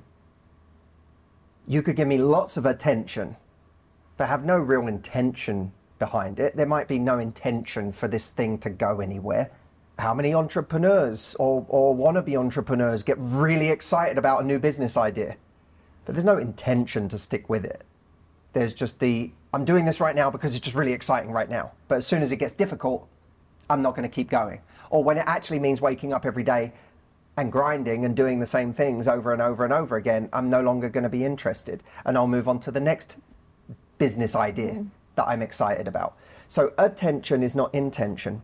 Can I just follow up a question there mm-hmm. before we move on? So, but the thing with attention then is how in those moments do you decipher that it, it is attention and not love? Like this, right? Like you can say, but he loves me because he keeps phoning me and he keeps showing me and f- like lavishing me with all this love and flowers. But actually, it's it's the attraction that mm. is atte- that is attracting them. I suppose we have to define what love means to us. When I think of love, I think of something that is generous and giving. And and it's not about just accessing a feeling. There's the feeling of love, of mm. being in love, which isn't the same thing as as being loving. But if you're on the receiving end, It's tough in the beginning because you can mistake the two. exactly. And and what someone does to impress you so that they by reflection can feel impressive. Mm-hmm. You know, it's really sometimes people take us on a wonderful date because they want to feel good about themselves. If I take you on an amazing date and you know there's fireworks and you come away from that going, oh, "You're amazing," then I get to feel amazing. We all want to feel amazing. Mm. And if the way I have learned how to feel amazing is by impressing other people, then the impressing has nothing to do with being loving. It has everything to do with me feeling impressive mm. and wanting you to reflect back at me how wonderful I am. And that is especially true of very charismatic and charming people. They tend to be the people that the first time we meet them, we go away going, God, they were so nice. Mm. Oh, they were such a, they were, I really like that person because they made you feel great. They, you feel like the sun is on you and it feels wonderful. But as quickly as it's shining on you, it can move on. And how do you tell the difference? You look for consistency. It's very easy to value intensity when we have it, especially because it plays to some kind of love story or an idea of a love story we've had in our head for a very long time about what it's going to be like to fall in love. It's going to be grand and it's going to be exciting and it is going to be fireworks and it's going to be all of these giddy feelings. And so it's very easy to, it's not that those things are an evil. It's just that it's very easy to, to overvalue them there are plenty of highs in life that they're not necessarily inherently bad because they're a high. It's just that you have to kind of see it for what it is. This is a high, but it doesn't mean you're going to feel like this when you wake up tomorrow. Hmm. And tomorrow, whatever is the baseline of life, it's like someone going out and, and doing a drug that makes them feel unbelievable. It's not necessarily an evil to go out and do something that alters your state and makes you feel great. But what you have to remember is how you wake up the day later, what, what life you experience the next day, that's your actual life. This was a high. And you're not going to be able to live there all the time. The next day, that's your actual life. Or the life you had before you did it is your actual life. And the same is true in, in dating. It's where does the baseline return to? When you're not on that ecstatic date with someone, when you're not in the throes of the most romantic moment, what is it like with that person on a Tuesday? What's their level of communication like on a normal day? How do they make you feel? Do they make you feel secure in the fact that they like you and that they're still going to be there the day the next day? Or do they take you on that great date and then you don't hear from them for a week? Because if they took you on that amazing date and then there was no real follow up, there was no real consistency, their presence in your life disintegrates between those highs, then you know that this isn't this isn't love. Because love, in that moment when they took you on that great date, they were trying to feel something. But in the rest of the time, they're not paying they're clearly not paying attention to how you're feeling. And that's what love is. Love is it works in two directions, right? Love, the, gener- the idea of love as a generous act works both ways. It's not mm-hmm. all selfless. Love as a generous act can be very selfish, right? It's what am I giving to myself? Am I taking care of mm. myself? Am I taking care of my own needs? A lot of people in a relationship where they're unhappy because their needs aren't getting met need to start giving more love to themselves. Mm. All their love has been going Right. outwards. What does this person need? How do I make them happy? How do I please them? How do I. And the reason none of their needs are being met is because they're not actually turning that love inward mm. and saying, oh, yeah, there's two people in this relationship. I'm I'm one of I'm 50% of the people in this relationship and 50% of the people in, that I'm pleasing in this relationship are going undernourished. I'm not I'm literally only paying attention to half the audience in this relationship. I need to love the other half by asking for what I want. By by demanding it, by expecting that my needs are saying my needs are important enough to get met. So so, so love is internal too, but it's also in the case of someone who gives you so much and then disappears, they're not really loving you because they're not listening. Hmm. And it is one of the reasons, by the way, someone might say, but how, they may not know that you're suffering between dates.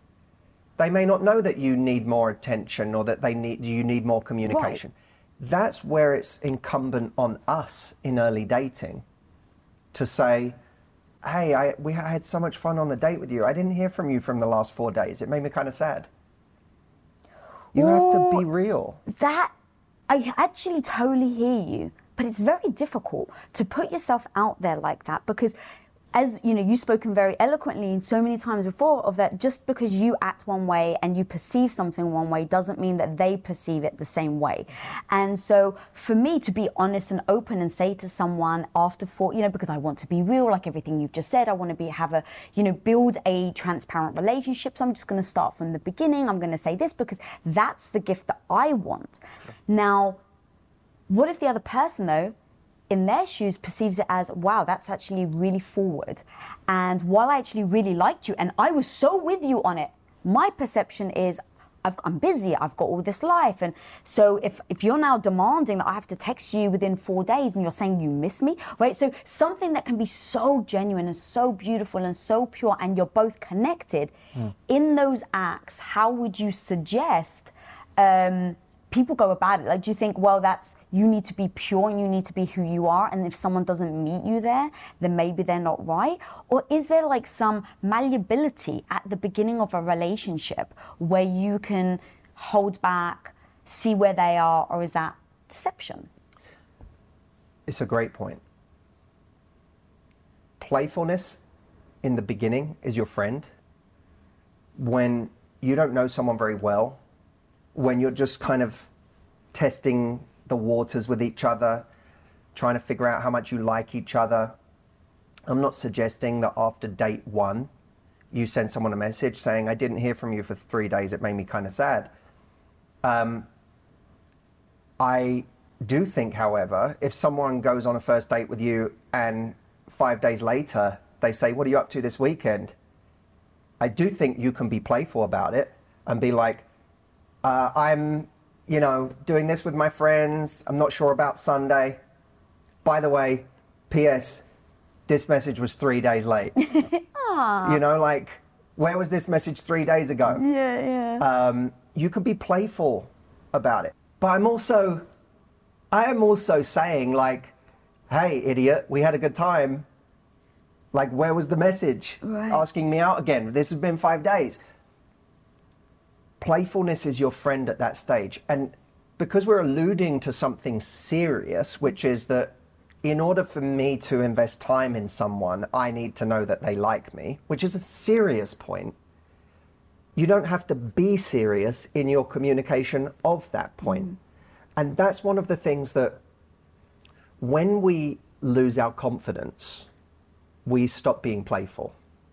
Like I went to my, my friend's house who I'd known for years, but I, you know, anytime I went to his house with his family, he's got a wife and, and three kids.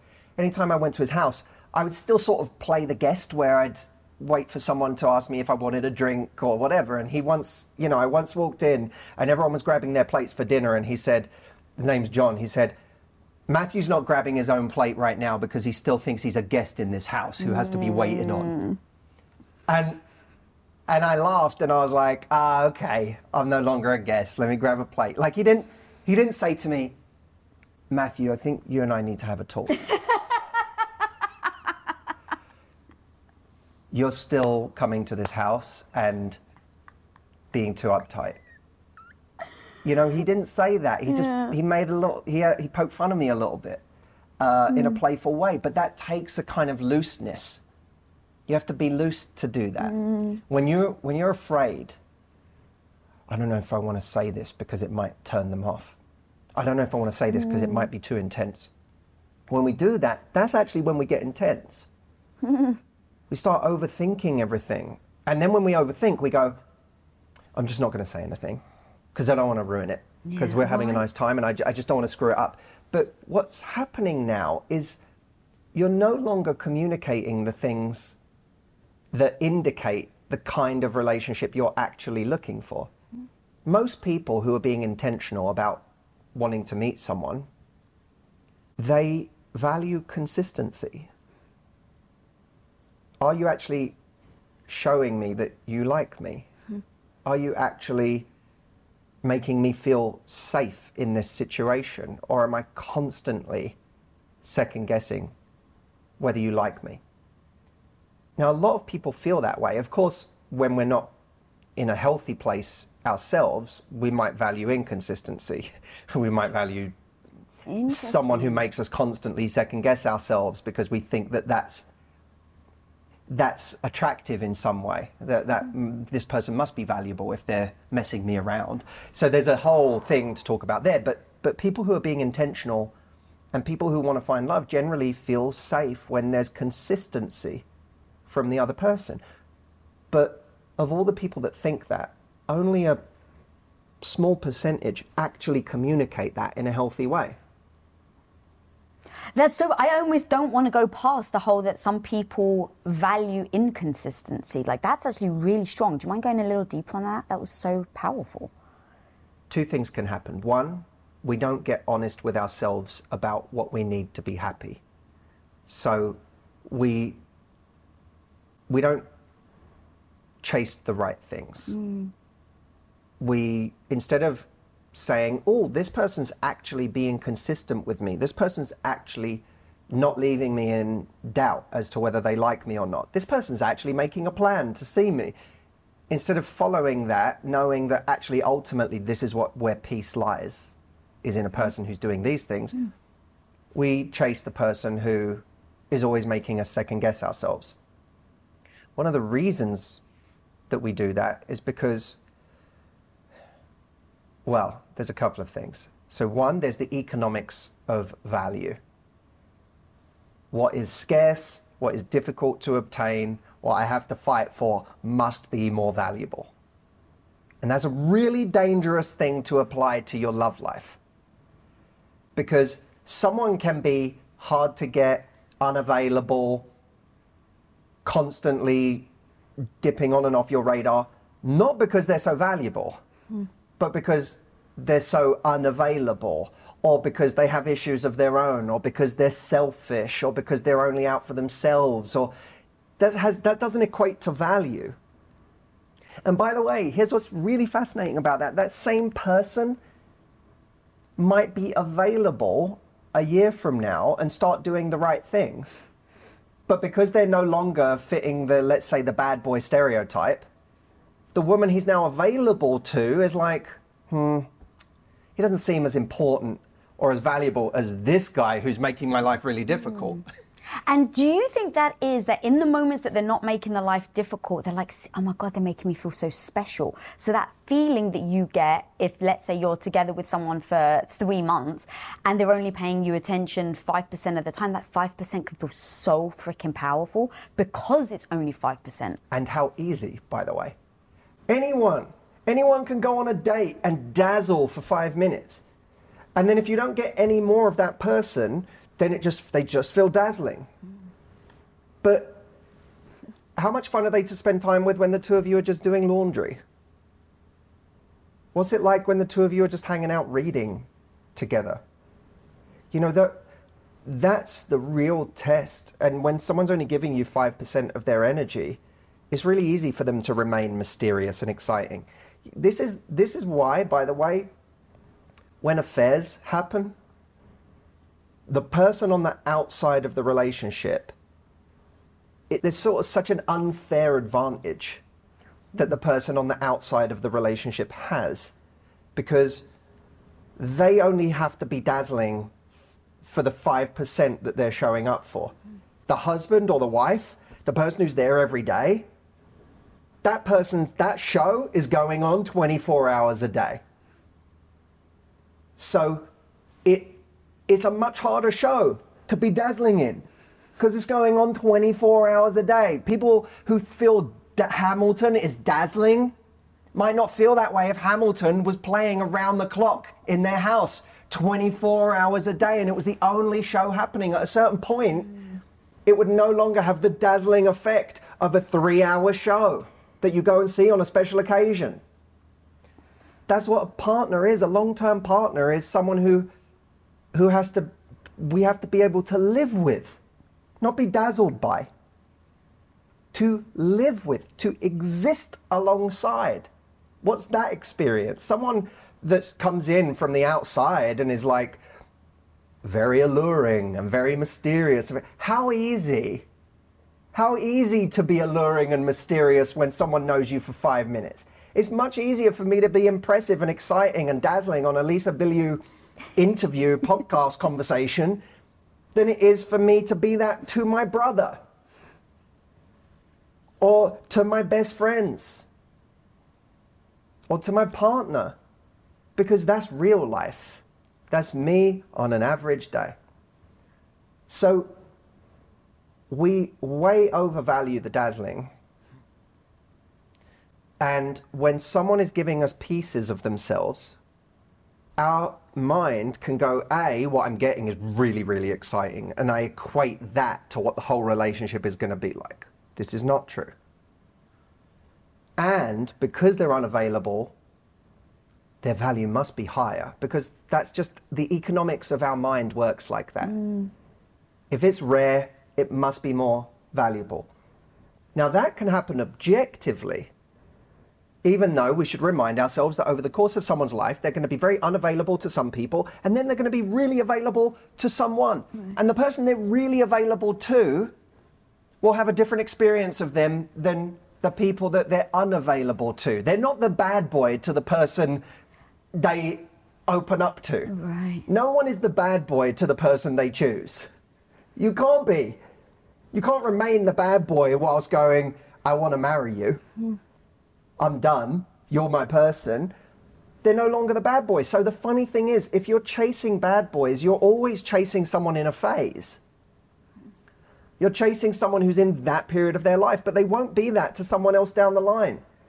But meanwhile, you'll just keep trading guy in that phase for another guy in that phase for another guy in that phase all the while thinking that's their their value must be really high because they're really unavailable when you're just getting attracted to someone who's in a phase that happens actually to be really bad for you Now, the other part of that is we overvalue those things when we undervalue ourselves. If you want me, something's going on with you that I don't trust because I'm not great. You don't want me? You're treating me like I'm disposable? You're onto something.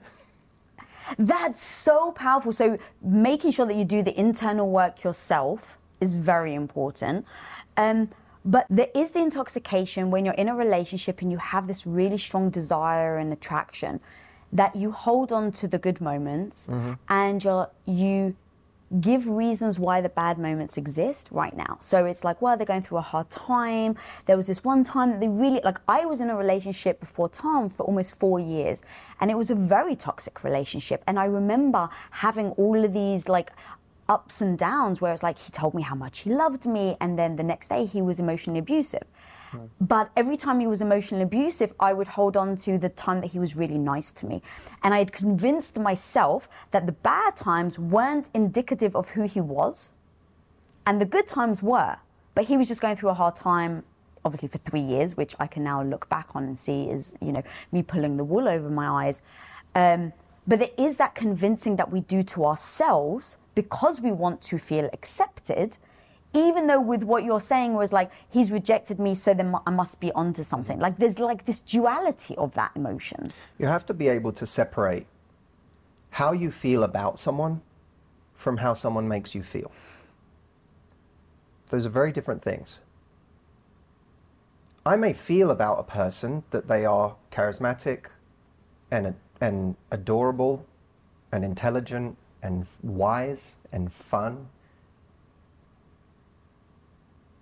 But they make me feel, or if they make me feel lonely and and sad and, and anxious and stressed and questioning my value. That's the reality of my relationship. Mm. So you can think someone is a god, but if they make you feel like you're nothing, that's going to be your experience. It's so interesting how our opposites have actually, I think, helped us really shape each other. And like, there are things that you've introduced me to that I didn't wouldn't have been introduced to otherwise. And so it really helped me step out, step out of my comfort box. Um, but a lot of people actually, I think, the op- being complete opposites will be a detriment to their relationship long term. So, how I want to actually do this episode is I've got multiple themes that I want to talk about and how, if people are opposites, what are the tactics that they can um, do in order to survive and actually thrive in their relationship. So, I've got religion, finance, kids and discipline, and how you're going to bring them up, habits, and then hobbies. Okay. So, I want to start Got, with. got, a, got a couple dangerous ones in there. We've got some dangerous ones. Yeah. But I think by far the most problematic is children. Oh, interesting. No question. People break up over kids and money. That is it, my friend. Those right, are so the two that let's really start fuck with people up. finance. Okay. So with me and you, when I first met you, I was a saver. Growing up, every single penny my mum ever gave me, pound pocket money, I always saved.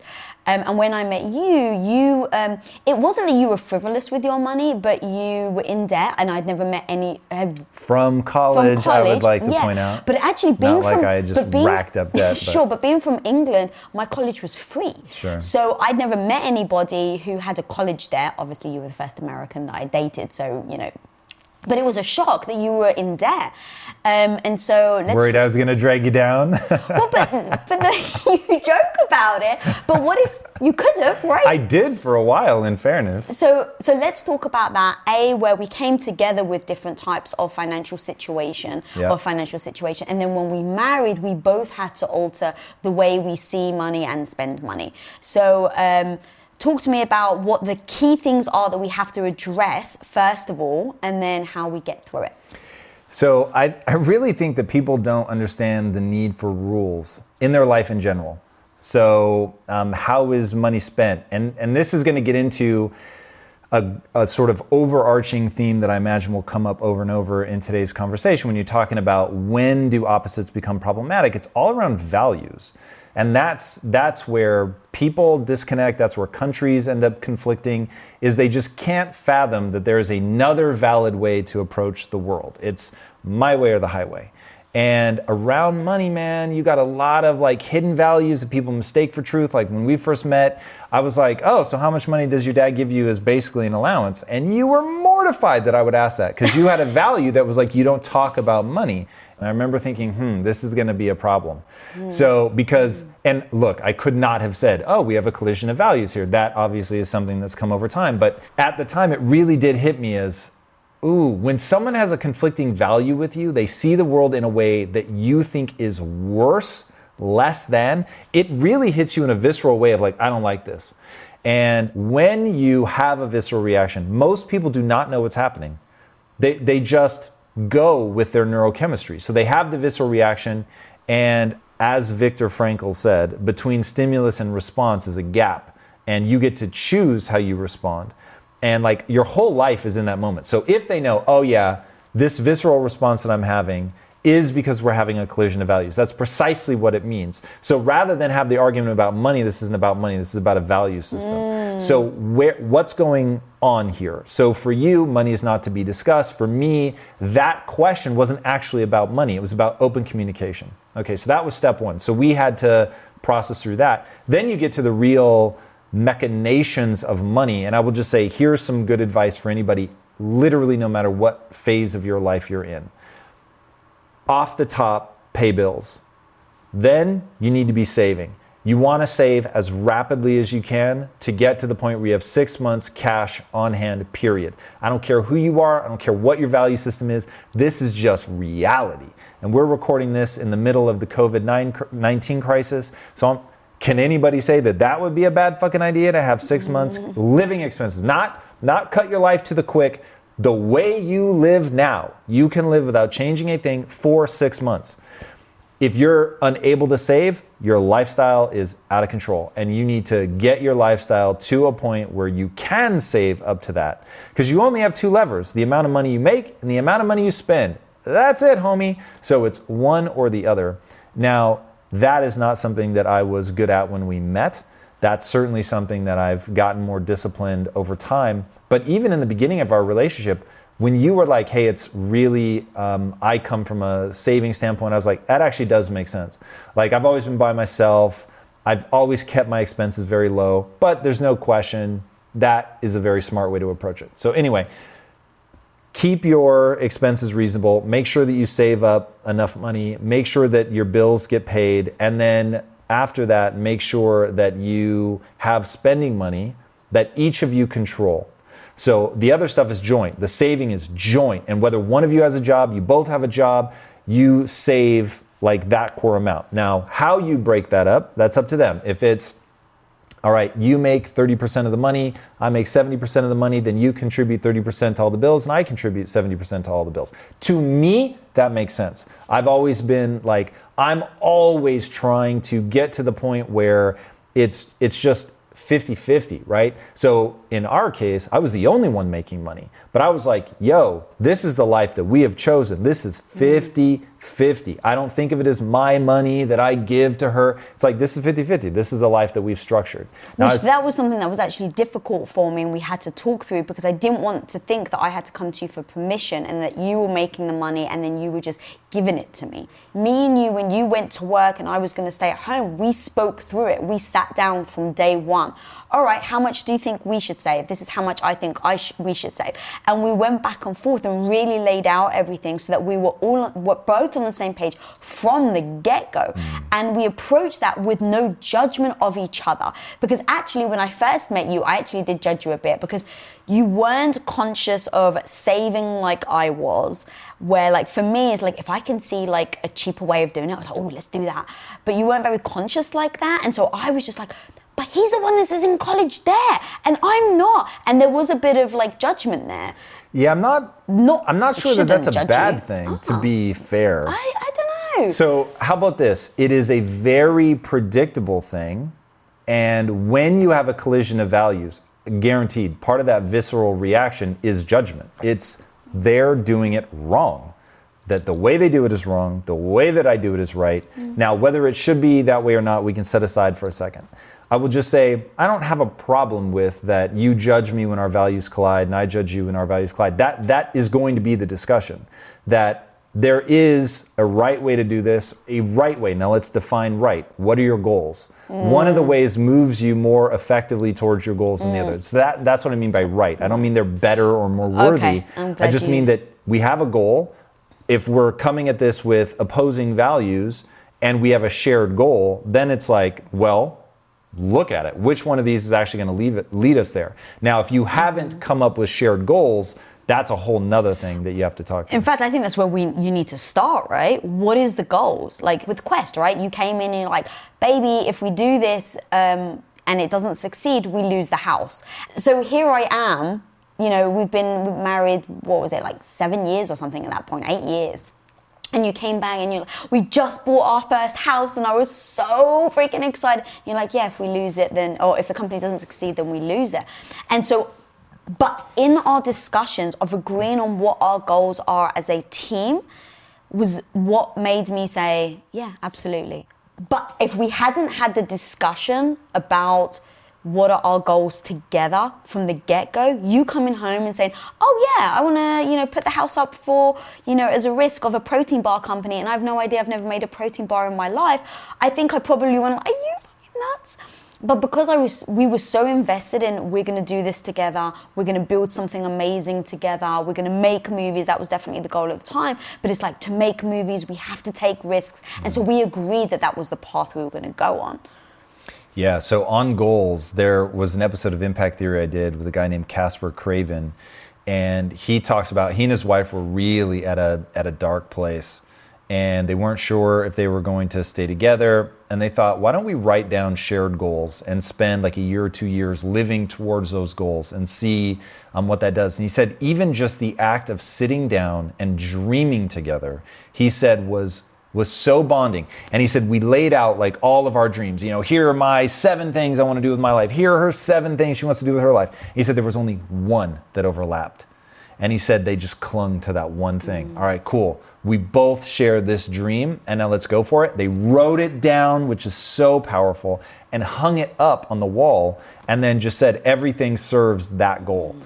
And I, uh, that's so clarifying one for you, and then unifying for a couple. Super powerful.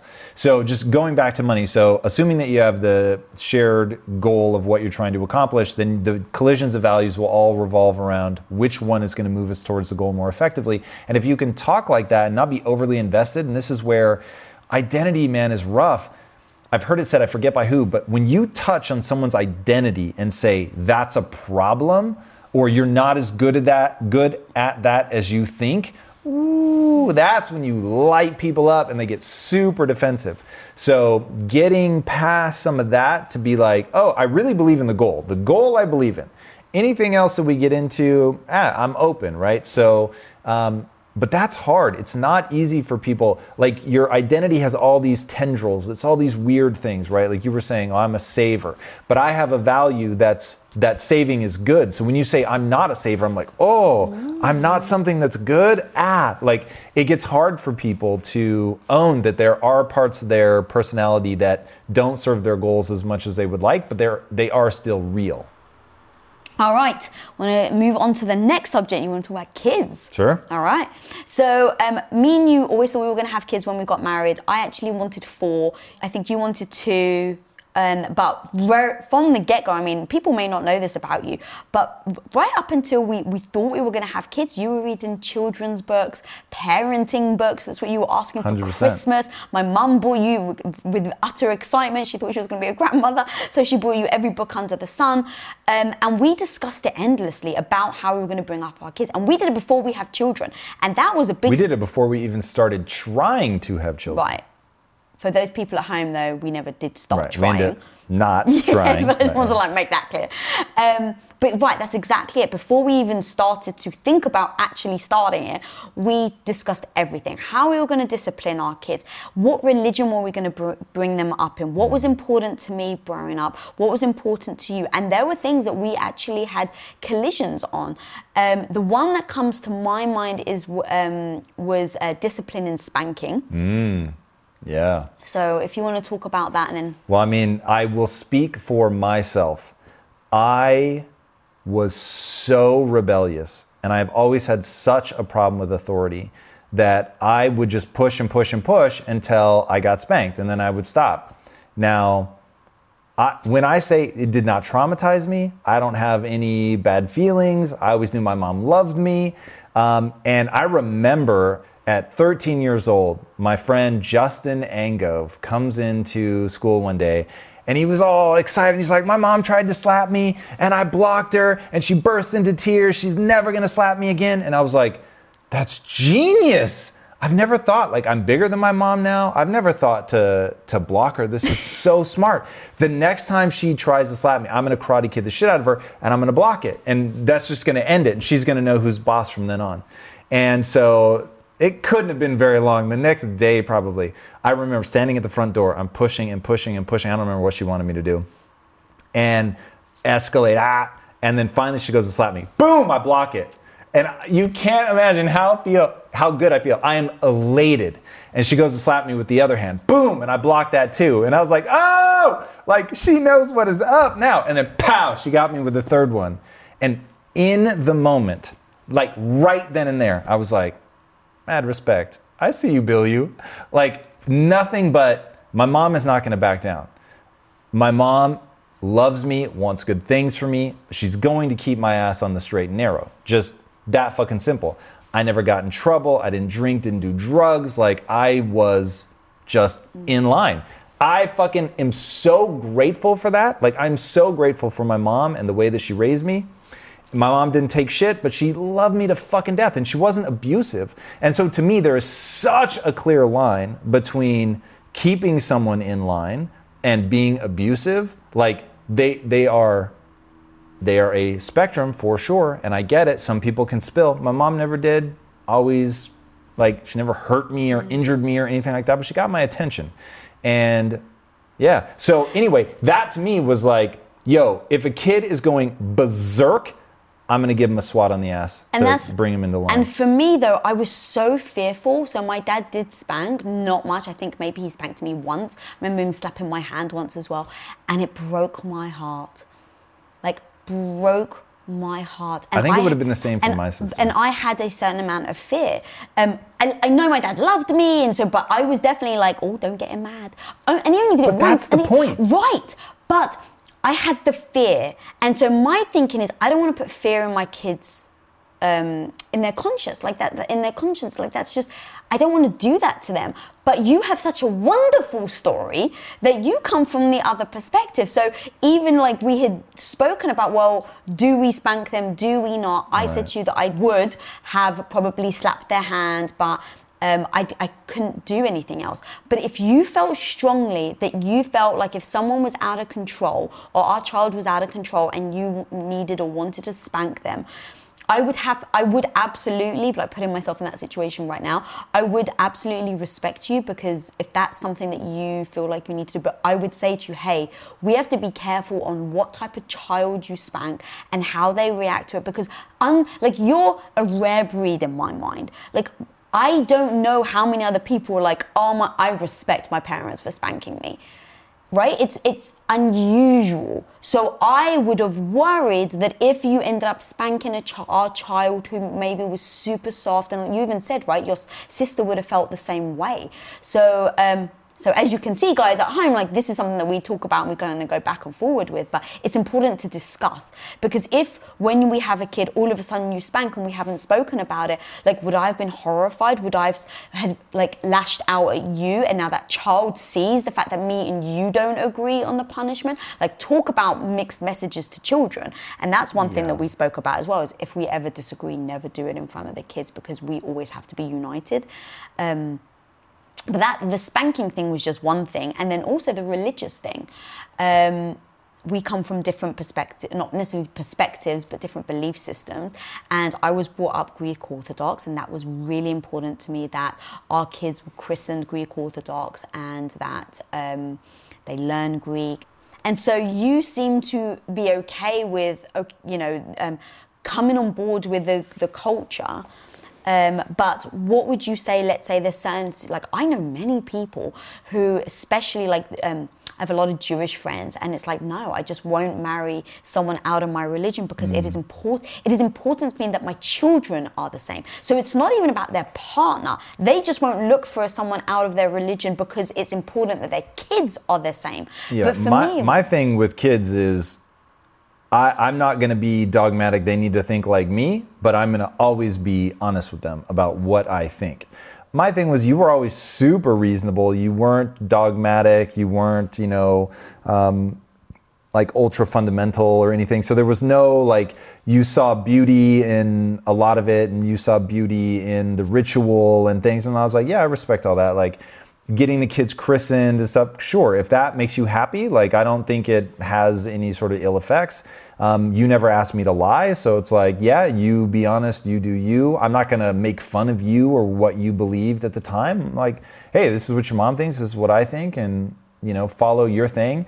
I don't really care. It's like I want people to think for themselves. I want them to make their own decisions. I want them to to chase beauty and poetry where they see it, and if they see beauty and poetry in the Bible, then go for it. But you said a really big key thing there is we respected each other.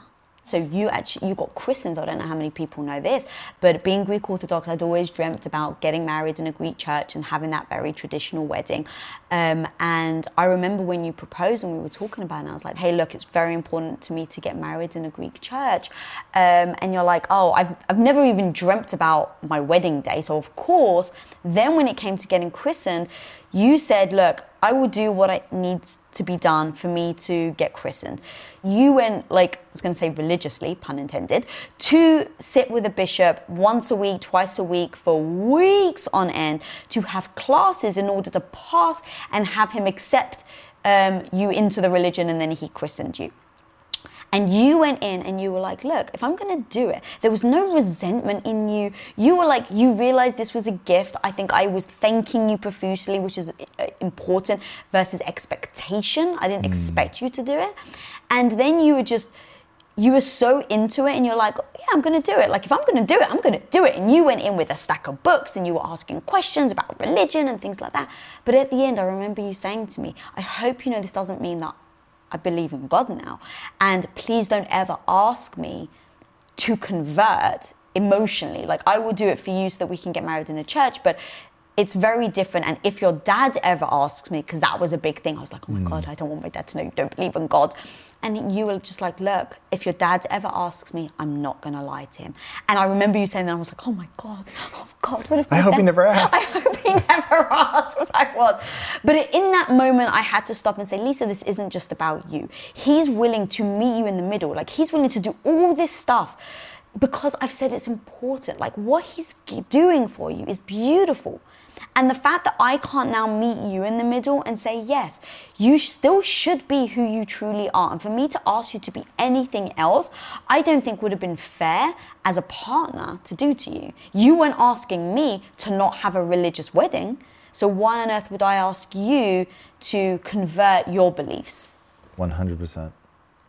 So, all right, now I want to move on to habits because I think, especially right now, if people are stuck at home, um, difference in habits, I think, can actually start to probably. Ooh, yeah, this is a particularly weird time for habits and routines.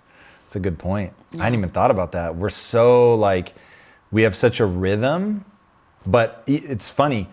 If we worked out at the same time, it could be a problem because that's like your safe space. Like you, even I'm like, I'm in Lisa's gym. like, oh God, I gotta hurry it's so interesting. And the funny part of me is like, he's in the gym. he's using my weights. we share everything 50-50 except the gym. Don't fuck with my gym. yeah. yeah. That's that is a glimpse into our marriage, very much so. um, I do think so. Again, rules, communication. People have got to talk about how do we use this space, right? So it is possible in the next 12 months that you spend five, six months on quarantine. Like, who knows, right? I am not an expert. I have no idea what will actually happen, but that is a very real possibility. Looking at the mutation rate of the virus and all that stuff, it's fucking real. So, getting to understand how people effectively um, get their needs met in the space. I want to use this, like, for instance, the gym would be a perfect example for us. It is very important to you, the gym. Now, the gym is using our language, the gym is meaningful to me. It isn't important like it is for you. If I missed a week, whatever, I don't fucking care. But like you really like make it one of your highest priorities to make sure that you get your time in the gym. So it's like if we were colliding and I was like messing up your routine because you use a lot of things all at the same time, it's like I would be very respectful of that and say, cool, I get it. She needs her space. Then on my writing days, I need my space. I can't have people fucking interrupting me. It drives me crazy. And so if we were in a small house where it was like during my writing time, you had to give me extra consideration I would lavish you with praise for doing so because I want to make sure I reward that behavior. But I would also give you the gift that you want, which is I would, hey, when are you not in the gym? And then I'll go mm. make my gym time around that. If I have to work out, you know, midday or really early, which thankfully for us, we're on slightly different sleep schedules. So for me, it's just I wake up and, and I'll go straight to the gym, and usually I'm done before you even wake up. Um, but setting those rhythms, talking through this stuff, giving gifts, giving gifts, like want the other person to be happy. And then when the other person is doing something nice for you, lavish them with praise for that. And don't lavish them with praise, because if this goes on for months, don't lavish them with praise in week one and then by month three it's just an expectation mm-hmm. right like you like it when i boil your water which i haven't done in oh, your house I was so, going to say something to you today, and I was like, please do. So for I'm just totally out of the rhythm. I don't even go back there. So for the longest time, you were boiling the kettle, and it got to a point where I forgot to thank you because I was just, and I remember being like, oh man, he didn't boil the kettle yeah, today. you noticed if I didn't do it, right? But you didn't notice if I did. And I remember we, you said, and you're like, look, it's turning into an expectation, and I was like, oh my god, you're so right. I can't believe it. Since we've moved, so it's been what, maybe three months now, you haven't boiled the kettle. And then this morning I was like, I really want to tell him to boil the kettle for me. But I was like, I don't know how to approach it because it's kind of freaking cheeky for me to ask you. It, I'm so glad this, this, came up. I'm so how, glad this yes. came up because here's the thing. One, now I'm just going to relate to you and people can watch and see how we talk there is no malice. I'm not being passive aggressive. I legitimately need to see it to remember. Mm-hmm. And so I, and then once I get in the habit, then we're good. And when we were living here, I would walk by it every morning and I would see it on the way in and the way out. Mm-hmm. And so it became this thing where, and then I would see it before the gym and after the gym. So I would see it like eight times in the morning and I only had to remember one time because I would see it eight times before you woke up. Now, because it's in like a separate part, I don't see it. So I never just accidentally walk by it ever. So being reminded because I want to give you a yeah, gift. How would I, I want say to that lift you to up. You? Hey, baby, I want to help you get back in the habit because you've told me that you want to do this for me and it is a meaningful thing. Mm. So, and look, the way that you say it will of course acknowledge that it is cheeky to ask and cuz there is it's weird and nuanced and complicated. So saying like hey this is so cheeky but you did say and so like i would love it if you you know did it. And then know that like i might then remember once and then forget again for a week. And i want the reminders. And then once i get back in the rhythm you i'll get back in the rhythm because hopefully you'll have been rewarding me for doing it and then don't let it become an expectation because then it just sucks. It's just a chore. And that's exactly the words I had in my mind. I was like, okay, I want to say how meaningful it was to me, but I do recognize it is still cheeky for me to ask you to boil the kettle. But I, I'm actually really glad this happened because people can hear at home. Like I, we really do talk like this, and most of the time it's we try to at least, or definitely I try to have these conversations when we're emotionally sober, you know, because it's like I can say to you, babe, I know it's cheeky. Like, what's the actually the best way for me to ask you this? Mm. And you just tell me, well, if you ask me like this, this is actually what will help. And if you ask me like this, and so we give each other the gifts in because we trust each other and we're not trying to manipulate each other. Um, so it's so important that we that we have these open conversations. So let's go back to habits. Um, so people are at home talk. So let's say they start talking about the communicating what's important and then what's not. Um, giving the time, I love that. One thing is you were talking that we've spoken about that we did for a while um, when I was finding it hard to let you know when I was on, I was working and when I was off the clock because we were working and living in this house at the same time, the studio. And I remember, in fact, I think it was in a relationship theory episode, I had the idea that it should be like the Brazilian um, restaurants. So, you know, in the Brazilian restaurants, you have those like bring more meat, don't bring me little coop, like chip. We had done, I did the lamp. And in hmm. our in the bedroom, I would switch on the lamp when I was.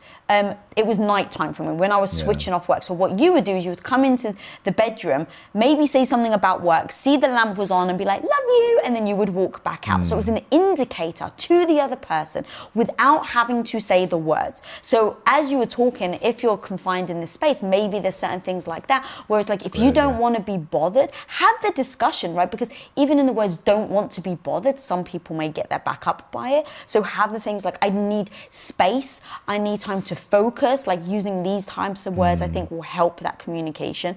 And then having that sort of signal that says, cool, when I do X, it means I'm in work mode. When I do Z, it means I'm in let's hang out mode, let's talk about other things. Um, so that was actually one thing that came to mind. Um, but what about things like habits like, in fact, let us talk about this. Um, leaving clothes on the floor and someone's messy, the other person's neat. So one thing is like, I don't want you to feel like I'm just bossing you about. Pick up your clothes. It's like, because I know when we first met, you never made the bed. I always made the bed. Which And- is madness. but we right, actual and the fact that you think is madness, I think is madness that you don't make the bed. Right. Like madness that you don't make the bed. How can you not make the bed? But we spoke about it, and you explained. And originally, I definitely came to it from a judgment perspective because I'm like, oh God, I can't believe. goals, which moves you towards your goal or not. Right, Like and I'm, I'm all for it. And this is really what people need to be thinking about when it comes to this. So um, this is a perfect example because I think it's real. I think a lot of people are going to struggle with it in terms of clean up, don't clean up. So if you're in a relationship where one person wants things clean and one doesn't, I promise you, you are at a collision of values. One person thinks it is self-evident that you should be picking up and keeping things tidy, and one person thinks it's self-evident that to constantly be cleaning and tidying when something is just going to get re-messy the next day doesn't make any sense. So one is there's two types of collisions of values. Ones that can be worked through and you can come to a compromise or a new agreement, and one where absolutely not. Um, I'm not going to change. I understand your position. I understand it perfectly. Steel man, I got it. I can explain it better than you. And I still think it doesn't make any sense, and vice versa. So let's deal with that, where there there's just no compromise to be had, which for us is being tidy. There we we have talked about it six ways a Sunday, but the reality is when things get messy, it gives you anxiety. So no matter what words, no matter how much logic I give you, unless you were willing to do the work to unwind that neurological pattern, it's never going to change. So now is where it gets into you're going to have to create rules around how things are handled. So, is it that, like, for instance, don't fuck with my part of the closet, right? I have a side, you have a side. You can do whatever you want in your closet. You can fucking clean it with a toothbrush if you want. I have my side of the closet. Yo, you don't have to look at it. Like, it's going to be the way I want it to be. And that's that. I'm not asking you to deal with it. I'm not asking you to clean it. I'm not asking you to wash my clothes. Nothing. But I am not, this is, I understand your argument, but I'm not willing to do inefficient shit. It doesn't make fucking sense to me. So I'm gonna keep mine the way that I wanna keep it. You're gonna keep yours the way you wanna keep it. And all public areas will default to a DMZ, which means I can't be messy in it. Um, by in this example, clean is, is an absence. So the default in there would just be lack of mess. You take care of yours, I take care of mine. Um, if you want the bed made and I don't, by all means, make the bed. And I won't touch it during the day. I won't mess it up, but don't ever ask me to make it. So basically, it's don't And then cast. do do get the bed ready after because we sleep with diff, uh, separate blankets. Yeah, and so that's, that's another thing because you're like, if you make the bed, then you have to make sure that when I climb back into it, I don't have to fuss with the blankets. Yeah, meaning when you make the bed, you you will oftentimes actually remove my blankets from the bed, sometimes remove them from the room, and it's like, hey, if you're going to do that, I absolutely accept it. Don't make me hunt for my own. Like that that's really like hashtag real talk, that's so disrespectful in my world that it's like this is to be a problem every single day. If I have to go look for myself, I feel so disrespected. It's like But that's do you. interesting that like the you do me. no, no, no. me. You you do you. I'm not going to Yeah, stop yeah. you. But don't make it my problem. Right. Don't don't force your value system on me. Like we we have to to say we can't agree on this. I'm I don't need you to adopt my values, Mm-hmm. but don't make your values my problem either.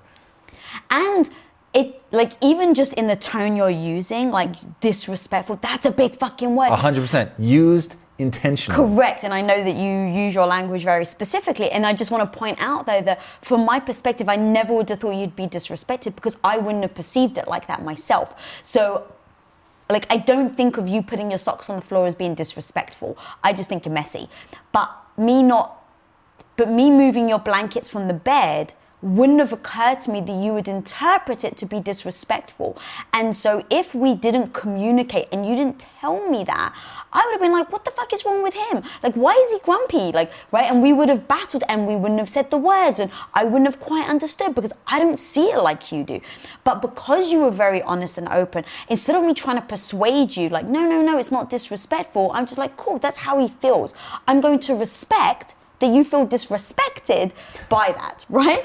And so if I can respect it, then I can go, cool, how do I choose to act? Because then it's in my control. I can choose to disrespect you, but know that I'm disrespecting you. Or I can choose to not make the bed or, you know, whatever. But in that communication has allowed both of us to understand where the other person's coming from. And then going back to what you said, then we created rules of engagement around it. So it's like, cool, if I make the bed, I have to make sure it's unmade before you get in. Right, that's that's an agreement that we've made, and so we don't argue about the freaking bed anymore. It really comes down to like this one where they feel the other person is doing it wrong inferior and making it their problem. So they have to deal with doing things a worse way and they've never articulated it to themselves or to the other person. So it's just emotional reactions. And so you don't understand why I'm getting upset that the the bed is made and it's lovely and beautiful. And you're like how how am I in trouble right now? Hmm. This bed looks gorgeous. He he gets to walk in and see this beautiful room, and I bet it makes him feel wonderful because that's how it makes you feel. And so you you're just projecting it onto the other person without thinking through. When I walk in and I see a made bed, I either don't notice it or I think, oh, this is a pain in the ass. I have to like remove all the blankets and stuff before we can get into bed. I don't look at it and go, ooh, that's beautiful. Hmm. So all the things you think I'm getting out of it, I'm not getting out of it. But until each person like really stops and defines it for themselves and then articulates it to the other person, it just becomes like that the nagging and the bickering and the fighting, and no one ever stops to ask, what are we actually fighting about? Yeah. Oh, actually, also, it makes me, as you were talking, making the bed, because this is how I was brought up, I perceived it as being a good wife. And so you walking in, Interesting. right? Think about like the typical duties um, put upon, you know, stay-at-home women. It's make it's cleaning, it's cooking, it's providing, it's being there for people. If I didn't know that you felt disrespected by me making the bed, No, no, no. I, don't feel disrespected by you making the bed. Sorry, but- feel disrespected by you hiding my fucking Okay, blankets. but hiding your blankets, Very okay. clear. Um, I would have felt though like, but like I- I'm doing something lovely. I'm like bringing my my half to the whole, and you coming in and being annoyed by it would have, yeah, really upset me. Yeah, from your perspective, I completely see and understand. That's why people have to talk through it. Even the um, the little nuanced where you said you found it disrespectful that I make the bed. And it's like, no, that's not what I feel. And so this is where, like, man, even sometimes when you've talked about it or you think you've talked about it, the words don't mean the same thing or a slightly different meaning was taken away, but it can really change the intent. Um, because here's if I were you, you ready for what I would do? I would For make, For the record, I don't make the bed anymore. but if you were going to, Okay. make my side my two blankets. Maybe fold them in half, so all I have to do is unfold them. Fold them in half, and then just put your blanket on top. Now you won't like that because it'll look lumpy. but for me, it's like cool. Then you just fold yours open, fold mine open, and now we're in bed. Super easy, nice and simple. Can I say But something? Please. You are lump. Oh, I love that. That just so touched my heart. Yes, that that is definitely something that feel will like bother you you. know me so well. You feel seen in the I avatar do. way. I Yeah. do feel seen. Oh, I see you.